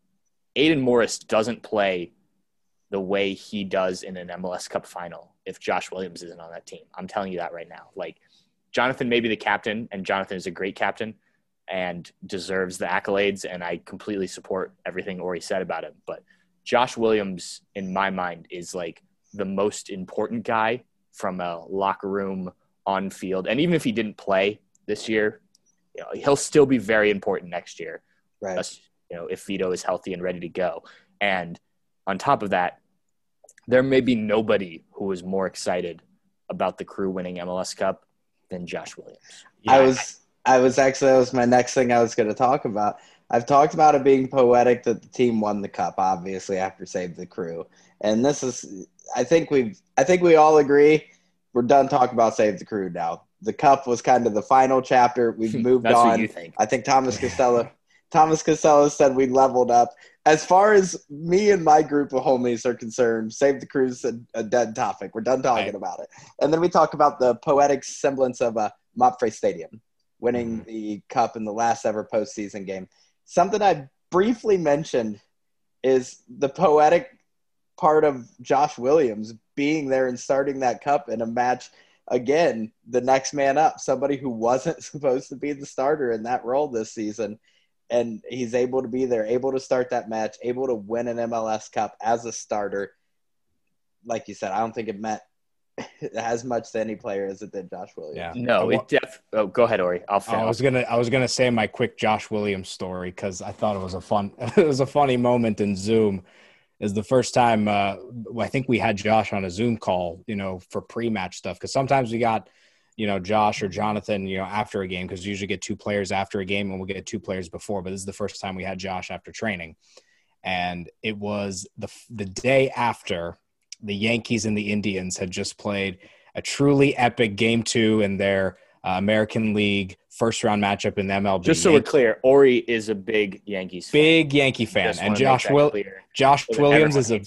yeah. So everyone hates me. Well, Pat is sitting here with his Manchester United shirt, but hey, I'm wearing. What are you wearing? Liverpool. We're the winners. I just support all. But the Yankees don't win, anyways. And Josh is a big, big Cleveland Indians fan. I can go put my named- Lakers stuff on.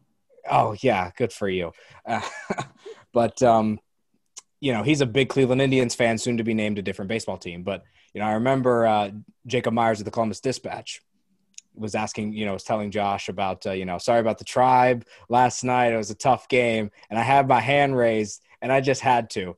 I went, you know, off camera, grabbed my Yankees hat, put it on before I asked my question, and then Josh was like, "I don't know if I want to take this question from you, man." I'm like, "Hey, we went through the same experience that night. You know, it was a it was a good game, hell of a fight, but yeah, go Yankees." So that's my that's my first interaction with Josh Williams. So he'll forever think of me maybe as, ugh, this Yankees fan. Ugh.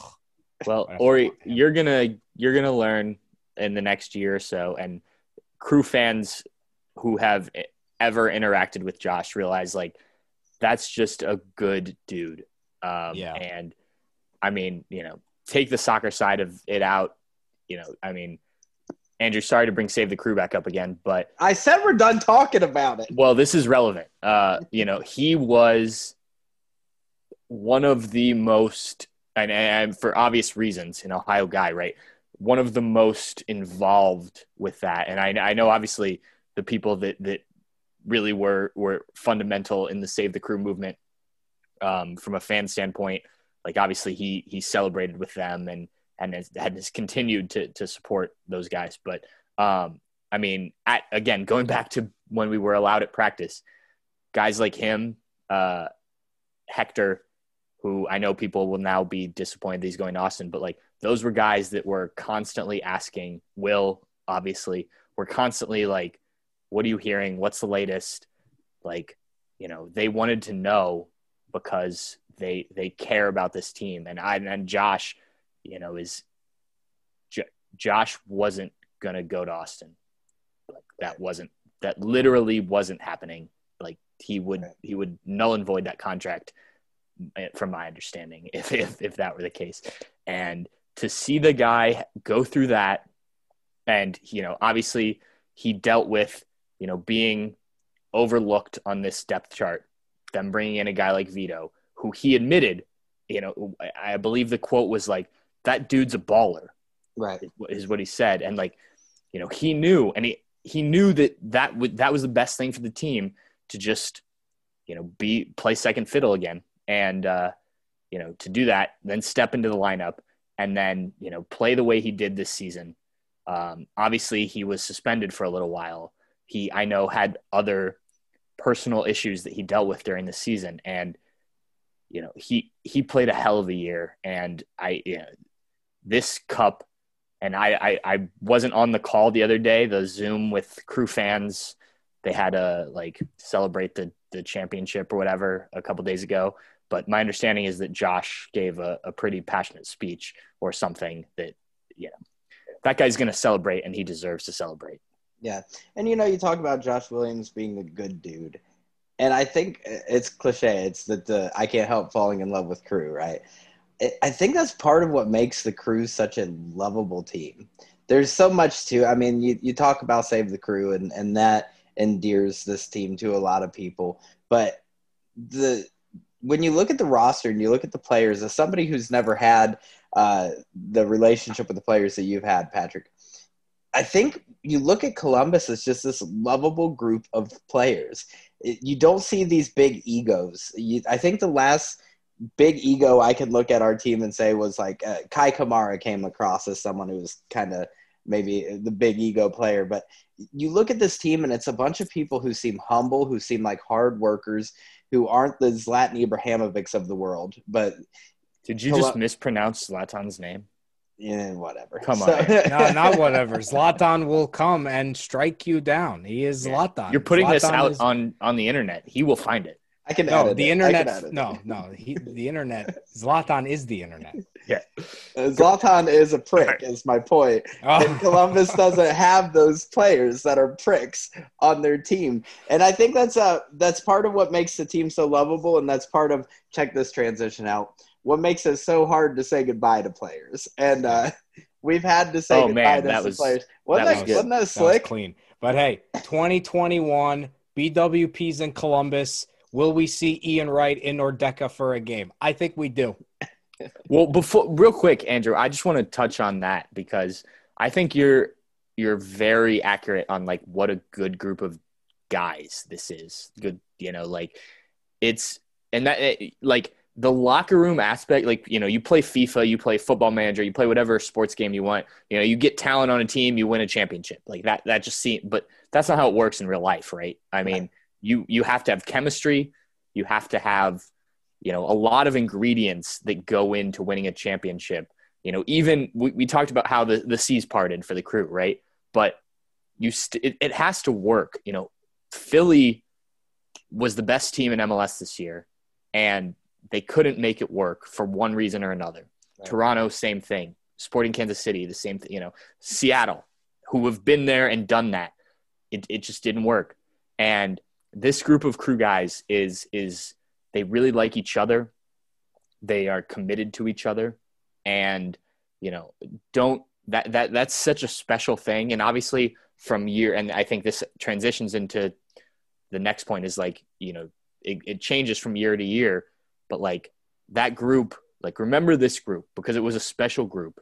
And like every year i think that that, that they're building this culture that you hope is sustainable and makes the team you know a, a perennial champion but you know, this this was a really and and Orri, I wish you would have been able to cover it a little bit more, but that you could see it happening last year. It was like this group rallied around being bad, for lack of a better term, and you know, like they really just liked each other. And I think that's been the case for a while, but like this this team was was unique in that way, and that's why they won.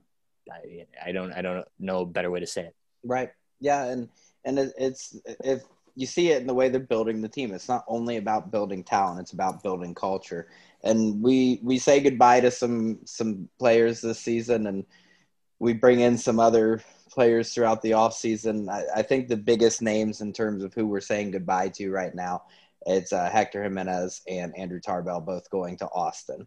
Which bummer that that's where they're going. But at, at the same time, I'm all for Andrew Tarbell getting a starting gig wherever he gets a starting gig. I think he earned it this year. Hector Jimenez also, I think, uh, just an MLS veteran who can just plug and play. Perfect for an expansion team, realistically, where they're going to try to figure out positions for or who works best in what position. And you got a guy like Hector Jimenez who can be a a goalkeeper or a striker, whatever you want. He's got it. Yeah, he's no Eddie Gavin, but he's pretty good. then we bring in uh, Bradley Wright Phillips, and I, I, I used this in my uh, my preseason article this year. I said Columbus hasn't seen this kind of striking depth since the dual Kamara days. I take it back in terms of Fanendo Adi, and I put it in this season with Gyasi Zardes. Well, don't give it away, Andrew. We still have to write that story. Well, I'm just copy and pasting that paragraph, but I'm changing the name from Adi to BWP over and over again. So let's look at the. Uh, that's that's it really in terms of big offseason moves thus far. I mean, if you have any you want to mention, go ahead. I, I'm looking at. I say it's hard to say goodbye to certain people. We look at where do you think Columbus needs to fill that role? Who do you think is is reaching the end of their tenure and we might see like a position where we bring in Vito Wormgoor to replace Josh Williams as a striker? I thought the number one area Columbus needed to improve their depth was a striker. You bring in BWP, we're covered, right? For me, the next area is pretty glaring, but I'm going to see where you guys go first. Or if you had to one signing, one big name where you could uh, uh, really bring in a new starter and uh, push the current starter back into a mm. into a sub role, where would that be? Right now, I see the starting lineup pretty pretty obvious, but I think more depth at fullback is crucial because they're going to be playing a lot more games in 2021, the Champions League and U.S. Open Cup and you would hope that they could get deep runs in both of those competitions to go along with a longer MLS season. You know, the, they've played less games in 2020 with MLS's back regular season and playoffs than they would have played in a regular season. Right. 34, they played 28 in 2020. So, you know, right now, when you look at the current defenders on the roster, you have, in terms of fullbacks, Harrison Afful at right back, Milton Valenzuela at left back. There's still Chris Cadden. I mean, we're seeing some reports. There's some reports that Hibernian FC and Oxford United over in in Scotland and England, respectively, are interested in Cadden. So whether he is signed and makes a move somewhere else, we don't know. We will have to see. But you know, even with Cadden in the roster, you really only have three current defenders in your roster that can play fullback because you have Mensah, center back, Wormgoor, center back, Williams, center back, Keita is a center back. I think he could do a job in a fullback position. And then Grant Lillard, we don't know much about because we haven't seen him play for the crew yet. So I think they need to address the fullback position, get some more depth in that area, have a guy that can step in and right or left back. Cadden can do that, but you need a little more. But I mean, they've got plenty of goalkeepers. We'll see if they sign Eric Dick from the reentry draft and they'll have a fifth goalkeeper on the roster. Enough um, goalkeepers. We're good. We're yeah. Good. So many goalkeepers. Um, well, they, they may, there's been talks of, of Columbus's own Matt Lampson potentially retiring. Oh. That okay, so be, we'd be that down could to be what? the reason. We'd be down to seven then. They would, yeah. They they yes. only have seven goalkeepers. Only seven goalkeepers. And I only say that because our our Sam Fami was on a Zoom with uh, with T Bone from the fan, a former Massive Report or a Massive Report alum, and Lampson was on there discussing that. So it's you know he hasn't made up his mind, but that's you know Matt and I go back a ways. Uh, we're old and tired, and uh, so, you know, if Matt decides to hang it up, there's a reason why they they yeah. at least looked at, at Eric Dick. Well, yeah. Patrick, before I he before he lives I, in Hilliard, right? Matt Lampson. Matt is a Hilliard kid. I don't know okay. where he is currently living. All right, so he's probably close. Or I can't reveal it at the at least. Yeah. what is the address again?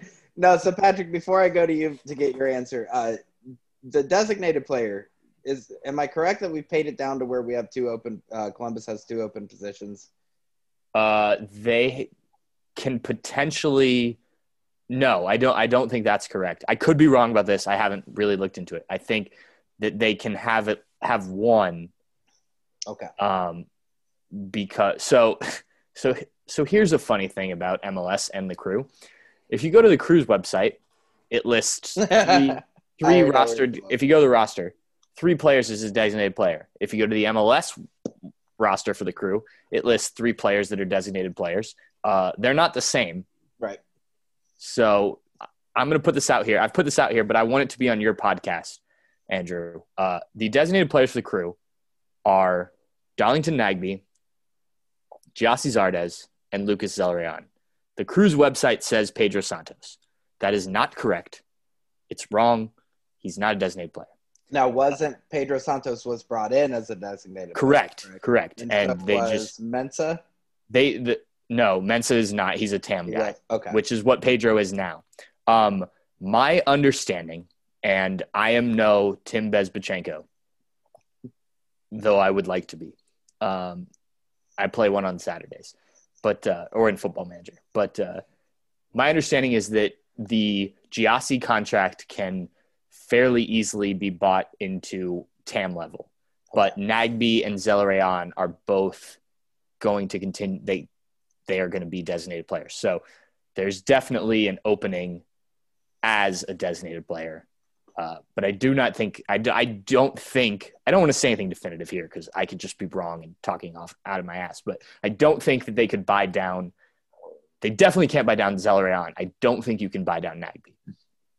Okay, now why I ask is if you have one DP spot open, even let alone the potential of two, I think it's fair to say that we have seen that this ownership group is is willing to spend money and bring in talent. I think it's fair to say that our starting eleven is going to change between now and March. I, I just I don't think we've got eleven February. or. February. Yeah, yeah. I don't think we've got 11 locked in players. I just don't. And I think the two positions that I'm seeing potentially as bringing in a DP would be the winger uh, opposite uh, opposite Pedro, or the one that I really. If you told me that one player was not coming back as a starter in 2021, my guess would be Harrison Afful. And Patrick, I'm gonna I'm gonna go to you and see where do you think we see improvement moving into next season. I think I think that makes sense. I on so Caleb's big thing, and obviously this was not the case this year with how the pandemic and everything worked out. The only additions they really brought in during the season were, you know, MLS guys, Alashe, you know, th- those type of guys, Boateng. Um, but Caleb always has said that he wants to add from the top. So, you know, you want to bring in a guy who, at the very least, is competing with your starter. Right. Uh, now, obviously, you know, you're going to bring in depth guys. You're going to bring in a, a Chris Cadden to, you know, maybe be the future, things like that. But I think that's the general philosophy. So I think that the, I think that they will look to add on the wing for sure. I mean, they need to add on the wing just depth wise at this point. Um, but it would not surprise me, given where Pedro is in his career, if they look to find a guy that pushes on on that side of him. Like, you know, you have Diaz, you know, you have Etienne, who are going to play that like stretch, you know, run the flank winger, that speed guy type of thing. That's really But interesting. That's a really no- interesting concept. Yeah, with no Mokhtar, um, like you need that second guy who can kind of play that that Pedro Santos role, and I think that they will look to add not a guy like a guy that can genuinely push Pedro, if not, you know, take his spot. And you know, Caleb wants competition, like he wants that. And you know, if you feel uncomfortable, get out. You know that I mean that's kind of his his uh, you know thought about it. like you need to be pushed. Um, I also think that they will add at the forward position. Um, now, obviously, the Bradley Wright Phillips stuff helps that now, but this, I, you know, I don't know what the terms of the deal were, uh, but you know, and, maybe this isn't like this off season, but there, I know for sure that those two positions have been areas where they've had serious talks with guys that would be TAM level, DP level guys. So um, those those are positions that they are very focused on at some point. Uh, I do think the Harrison Afful thing is is very interesting because he was. I think people have a, a very unique view on Harrison Afful. When he does bicycle kicks out of the back, like it's exciting and things like that. But when he gives up goals to Chicago, it, it's like we need to immediately cut him and find somebody else. And he's 35. Um, so like Harry is what Harry is, right? And until he starts losing his legs, he's going to be that guy who runs up and down the wings, is occasionally going to give you the dime balls that he did in MLS Cup, but he's also just going to sometimes not defend very well. And you know, he's he's done that since he was 22. Like this isn't Harrison getting old, but you have to account for that fact. So I think that is a position that they clearly were looking at with Chris Cadden. I think you can you can make your own assessments of Chris Cadden based on his lack of playing time and what they think of him. Um, you know, again, this is not being at practice. I don't, I can't judge. You know, generally, I, I, I can be like, look, Eduardo Sosa isn't very good at soccer at this level. You know, no, no disrespect to Eduardo Sosa, he just wasn't ready for MLS because I see it at practice. With Cadden, I, I honestly don't know. I've, I've seen the guy practice what twice and then the the same games that everyone else has. So, um, but I think it's safe to say that Caleb Porter has proven as a coach, if you're good enough and you're ready, he's going to start you. We saw that with Aidan Worth starting MLS Cup, right? Well, and at least maybe not you're gonna he's gonna start you, but at least you know because I mean Harry didn't miss much time, so there wasn't an opportunity for that position. But Fair. but uh, you know, plus, I think I think there would have been more they would have played Cadden more and given Harry a little bit of rest if they felt like, oh, we've got our guy.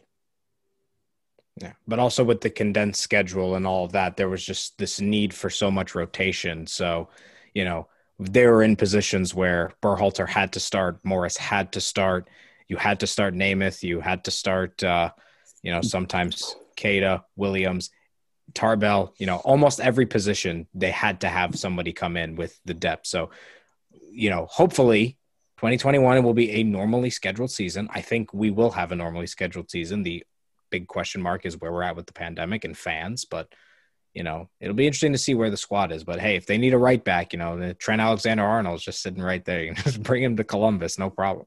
I thought you were going to offer up your own services. I didn't play right back. But I played strike. I probably could not. I was not much of a defender. I was a striker, winger. I had to play goalkeeper my senior year of high school. You at five goalkeeper, I played okay. goalkeeper. We can have this conversation at, at five four. So, but I'm a striker winger. I can't play right back. But the modern day right back, eh, maybe. But hey, if crew wants to sign me, go for it. Any other any other side roads you want to go down there, Murphy? You want to ask him about uh about his high school prom or? We didn't have a prom. yeah. Answers that question. Well, I, I think, can ask you about your career, Andrew. Your soccer career. I, I also played goalkeeper. Uh, it, it, was. We're not going down this road anyway. Um, so, so we're moving into 2021, and I think the thing that's really interesting with the signing of Bradley Wright Phillips is you see that uh, Columbus is now on the radar of players that this is no longer this is a team where players want to go because this is a team that just became MLS Cup champions. They're moving into a brand new stadium. There's hype behind Columbus. Columbus is a sexy place to play right now, and I think we're going to see that in the signings moving into 2021. So I think I think we're going to have an exciting offseason. And I think that as long as we continue to see this growth from the, the ownership, from our coach, from our club, I think we're going to continue to see Columbus Crew become a, a really exciting team to watch just keep building. We won a championship in, in 2020 with what a lot of people saw as, as a stepping stone year. Now imagine the finished product and what this club's going to be capable of. It's and, really exciting. and not just the crew is you know a team that you know is now like the sexy team. People want to come to Columbus. The city as well, especially in a year with a pandemic and COVID. You know, seeing what has happened to big cities and people's mentality about it with the way businesses have you know people have lost their businesses and the way you know rent cost as well. I mean the, the, mass exodus of people from new york city and los angeles as well. And columbus is this sort of you know perfect middle of the line between a big city and a somewhat small city. About a million or so people and the city of columbus has just exploded in regards to business and population over the last 15 to 20 years. I still remember when you know heading to mls cup because I didn't have a parking pass. You know, my dad had to take me, and I remember asking him like, "What was downtown like?" You know, seeing the stadium get built there, and he and my my dad and my mom have lived in Columbus for more than thirty years now. It's like downtown was nothing. You know, there was there was nothing here, and it was small. There was a lot of fields and whatnot, but this is a this this soccer team and this city are growing more together, and Columbus is starting to you know, well is now on the map as one of the bigger cities in America, but it's it's now a sexy city, and we could see a lot of growth from a crew perspective and the city of Columbus as well. It's an exciting time to be here. Well, and I think the, that there are players around the league who now recognize what Orri just said that like Columbus is a cool place to be, especially like you look at the MLS season, you know, most of the time you're here is like a good time to be in Ohio. You know, like yeah, you, you start in March, but like you're on preseason for for January, February. That often means leaving. You know, so if you're just thinking like weather wise, people are you know the crew is here for for mostly you know the the spring, summer, fall. But uh, there, I I I mean like I've talked to players. There there are guys. Hector Jimenez, a guy that has told me multiple times how much he loves Columbus, and I know he signed with Austin and you know, if we want to get into that whole conversation, that's a that's a separate. But like, it, you know, he had a child here. Him and his wife are very big fans of Columbus. It would not surprise me if they retain a residence in Columbus, for instance. And I know that other guys who, you know, maybe weren't, you know, Brian McBride, for instance, is a guy who will talk to you glowingly about Columbus, Ohio.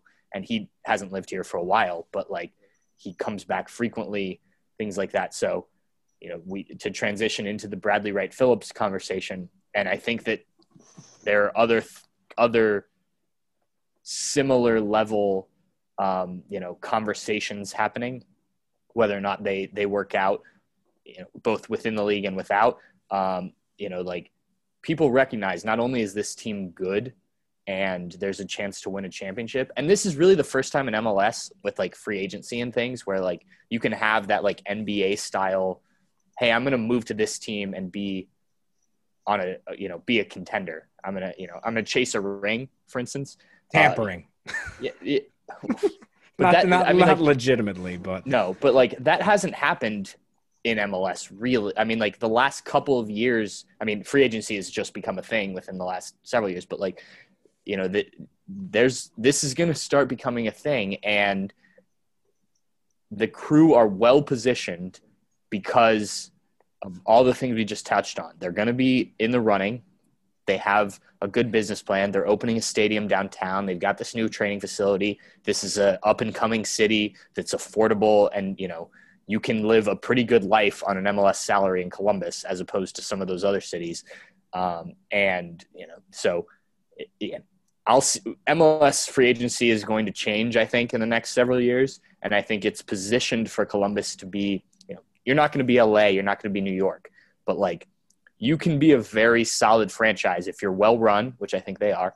And I think that you know the the BWP situation is is the first of these like you know go sign that veteran guy you need to to really bring your roster. And the thing that I don't think is getting talked about enough with him is that this guy is a, a phenomenal locker room dude. And we talked earlier about dudes, you know, this this team and I think he's going to fit in. From my understanding, I've never spoken to the guy, but people I've people that I've talked to that covered him and things like that, guys that played with him, um, you know, like nothing but great things to say about him. And I say that as a United fan, talking about a guy that came from a city academy. So it, it hurts me a little bit. Whose bit. father but, uh, played for Arsenal and is one of the best players to put on the Arsenal shirt. Right. And his brother, uh, you know, did terrible, terrible things. I remember when his brother played. I loved watching Shaun Wright Phillips. Yeah. He was one of my talking, favorite. Talking about run watch. fast like Luis Diaz. Oh uh, yeah. But no, I. But in, in sincerity, I do think he's going to be very good for this team. You know, we'll see what he score. I mean, what he scores six goals this year or eight goals this year for for uh, LAFC. That's more than um, Columbus's second leading scorer. And not as many starts. And what's interesting about the the role of Bradley Wright Phillips coming into Columbus before we wrap up. this season depth is arguably more important uh, the 2021 season depth is arguably more important than it was in the 2020 season because like Orri touched on earlier we have the us open cup we have the concacaf league we have mls cup we have international duty that's going to be happening we've got lots of international duty happening it's, It's- going to be coming really congested right congested and, and with that international duty, we're going to lose Luis Diaz. We're going to lose Gyasi Zardes. We're going to lose Eloy Room. We've got players that we are going to be playing a lot of this season without. And we've got potentially Mensah too with uh, World Cup qualify. I mean, just looking at the roster from an international perspective. several different competitions that Yeah. are going to be going on this year. And it was it last Etienne, Etienne's playing for Haiti for sure. last season we saw international duty kicked Columbus's ass. So having depth next season is going to be extremely important. And a guy like Bradley Wright Phillips to be able to step in for Gyasi Zardes, that is huge. I was going to say massive, but I don't want to get too punny. Wait, Hey, you Brett- don't think Bradley Wright Phillips is getting called up for the England national team? He's going to play in the Euros. He's going to be ahead of Kane and Rashford. You know, Bradley Wright Phillips wins Euro 2021 for England Well, at Wembley. Yeah, if so- Marcus Rashford continues to miss sitters like he did today, uh, then Bradley Wright Phillips might. Uh, mar- mark mind, my sorry. words. Star, Andrew, con- star, for, star for England and Euro, in the Euros will be Jack Grealish. I don't want it. I don't want Columbus to sign any more national or international players just for the, the sake of we got to build our we got to build our home team for when our away team's gone. So either way, it's exciting. It's an exciting off season. I can't wait to see what the moves are going to be happening and and what rumors are flurrying about. And I know one man who we can turn to in time of need for rumors and uh, and guidance in this time is Patrick Murphy. So Patrick why don't you tell my listeners where they can find you during the off season and uh, and what you're going to be up to? Yeah, uh, I will be up to this the same the same stuff, different day. Um, but uh, at underscore Pat underscore Murphy, it's a it's a complicated name to find a Twitter Twitter handle for. Uh, but yeah, Andrew, thanks for having us on. Uh, I do really appreciate it. Uh, you've you've done a great job this year building this podcast um, and all the stuff you've done on Massive Report. So thanks for having us. I, I this this has been fun. I appreciate it. Thank you. And I'm glad that we were able to make it make it work. This has been Yeah. the hardest the hardest to light up podcast I've done all season because Murphy, you are a busy man with many Yeah. sports to cover. Yeah. So and Turns out all you needed was me hungover one day. Yeah. I, all right, so let's address that before I get to Orri. Uh, for our Zoom call, this has been making me laugh the entire duration of the podcast. I even sent something in the Zoom meeting. Patrick is sitting in a dark room drinking a white claw, Looks like he's under a bridge. and so This is my fourth times, White Claw, just so we're clear. So many times while you're I'm, I'm just starting to feel alive again. so many times while you're midpoint, I've had to mute my microphone and laugh because of your situation right now. So I'm glad you The brought light's hard right now. The- it'd be harsh on my eyes. And this room doesn't actually get a lot of light anyway, but Yeah. Yeah. Orri, I, I think we've done one podcast together on on what Patrick would refer to it as the main. but, uh, but this is our first time getting to really talk in depth. I appreciate you coming on the podcast. It was, it was a great time. Why don't you tell these people where they can find you? Yeah, um, at O Benatar five one two O B E N A T A R five one two, and as Brian Phillips says, maybe the coolest name he's ever heard. Very easy Twitter handle to find for sure. Sorry, I'm patting myself on the back too much, but um, yeah, no, I'll I'll be uh I'll be trying to catch up with any reports that are going to be coming out for uh, for crew stuff and just in general sports talk as well. But uh, also, make sure to follow us on Facebook. Um, our Instagram account continuing to grow as well, uh, making graphics for that as often as I can with off-season news and original ideas as well. And yeah, that's where I am. I see Pat has his hand raised. yeah, if I'm gonna tout uh, tout uh, Andrew and what he's uh, what he's done this year in in building this podcast, I also have to give Orri a lot of love. Uh, yeah, you've been a great addition. People should should know that all these graphics and everything that we have, which we have had a limited amount of in the past, uh, are from Orri, and he's done a great job with that. And you know, the the stuff you're writing is good too, um, and the insight on both this podcast and the main podcast the, the mothership. The mothership. You'll get there someday, Andrew. Uh, but I've no, been on the- twice. I Thank know, you. I know. I'm just teasing. But uh, no, I, I, you both have been very good additions. We've had a ton of good additions. I don't want to make it sound like anyone has been left out, but you both have been great. And I've really enjoyed getting to know and work with both of you this year. And I appreciate what you guys do. Yeah, and thanks for having us on, Andrew. And uh, here's to a great 2021, uh, to a happy and healthy new year, and uh, a great season ahead. And hopefully, we'll all get to meet in person at some point. You know, another more often than not, where we don't have to wear masks and we're all vaccinated and COVID free. Absolutely. It's And it's drunk. good dudes covering good dudes. That's what Massive Reports byline should become.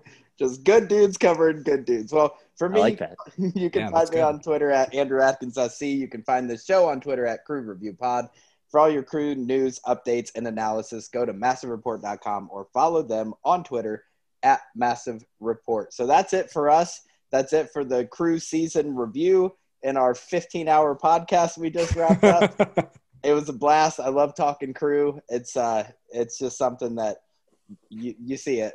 It's a it's a team that's fun to talk about. We could talk about it all night, but we're gonna sign off for now. So as always for Massive Report, I'm Andrew Atkins, and this has been the Crew Review Podcast. Glory to Columbus, go crew,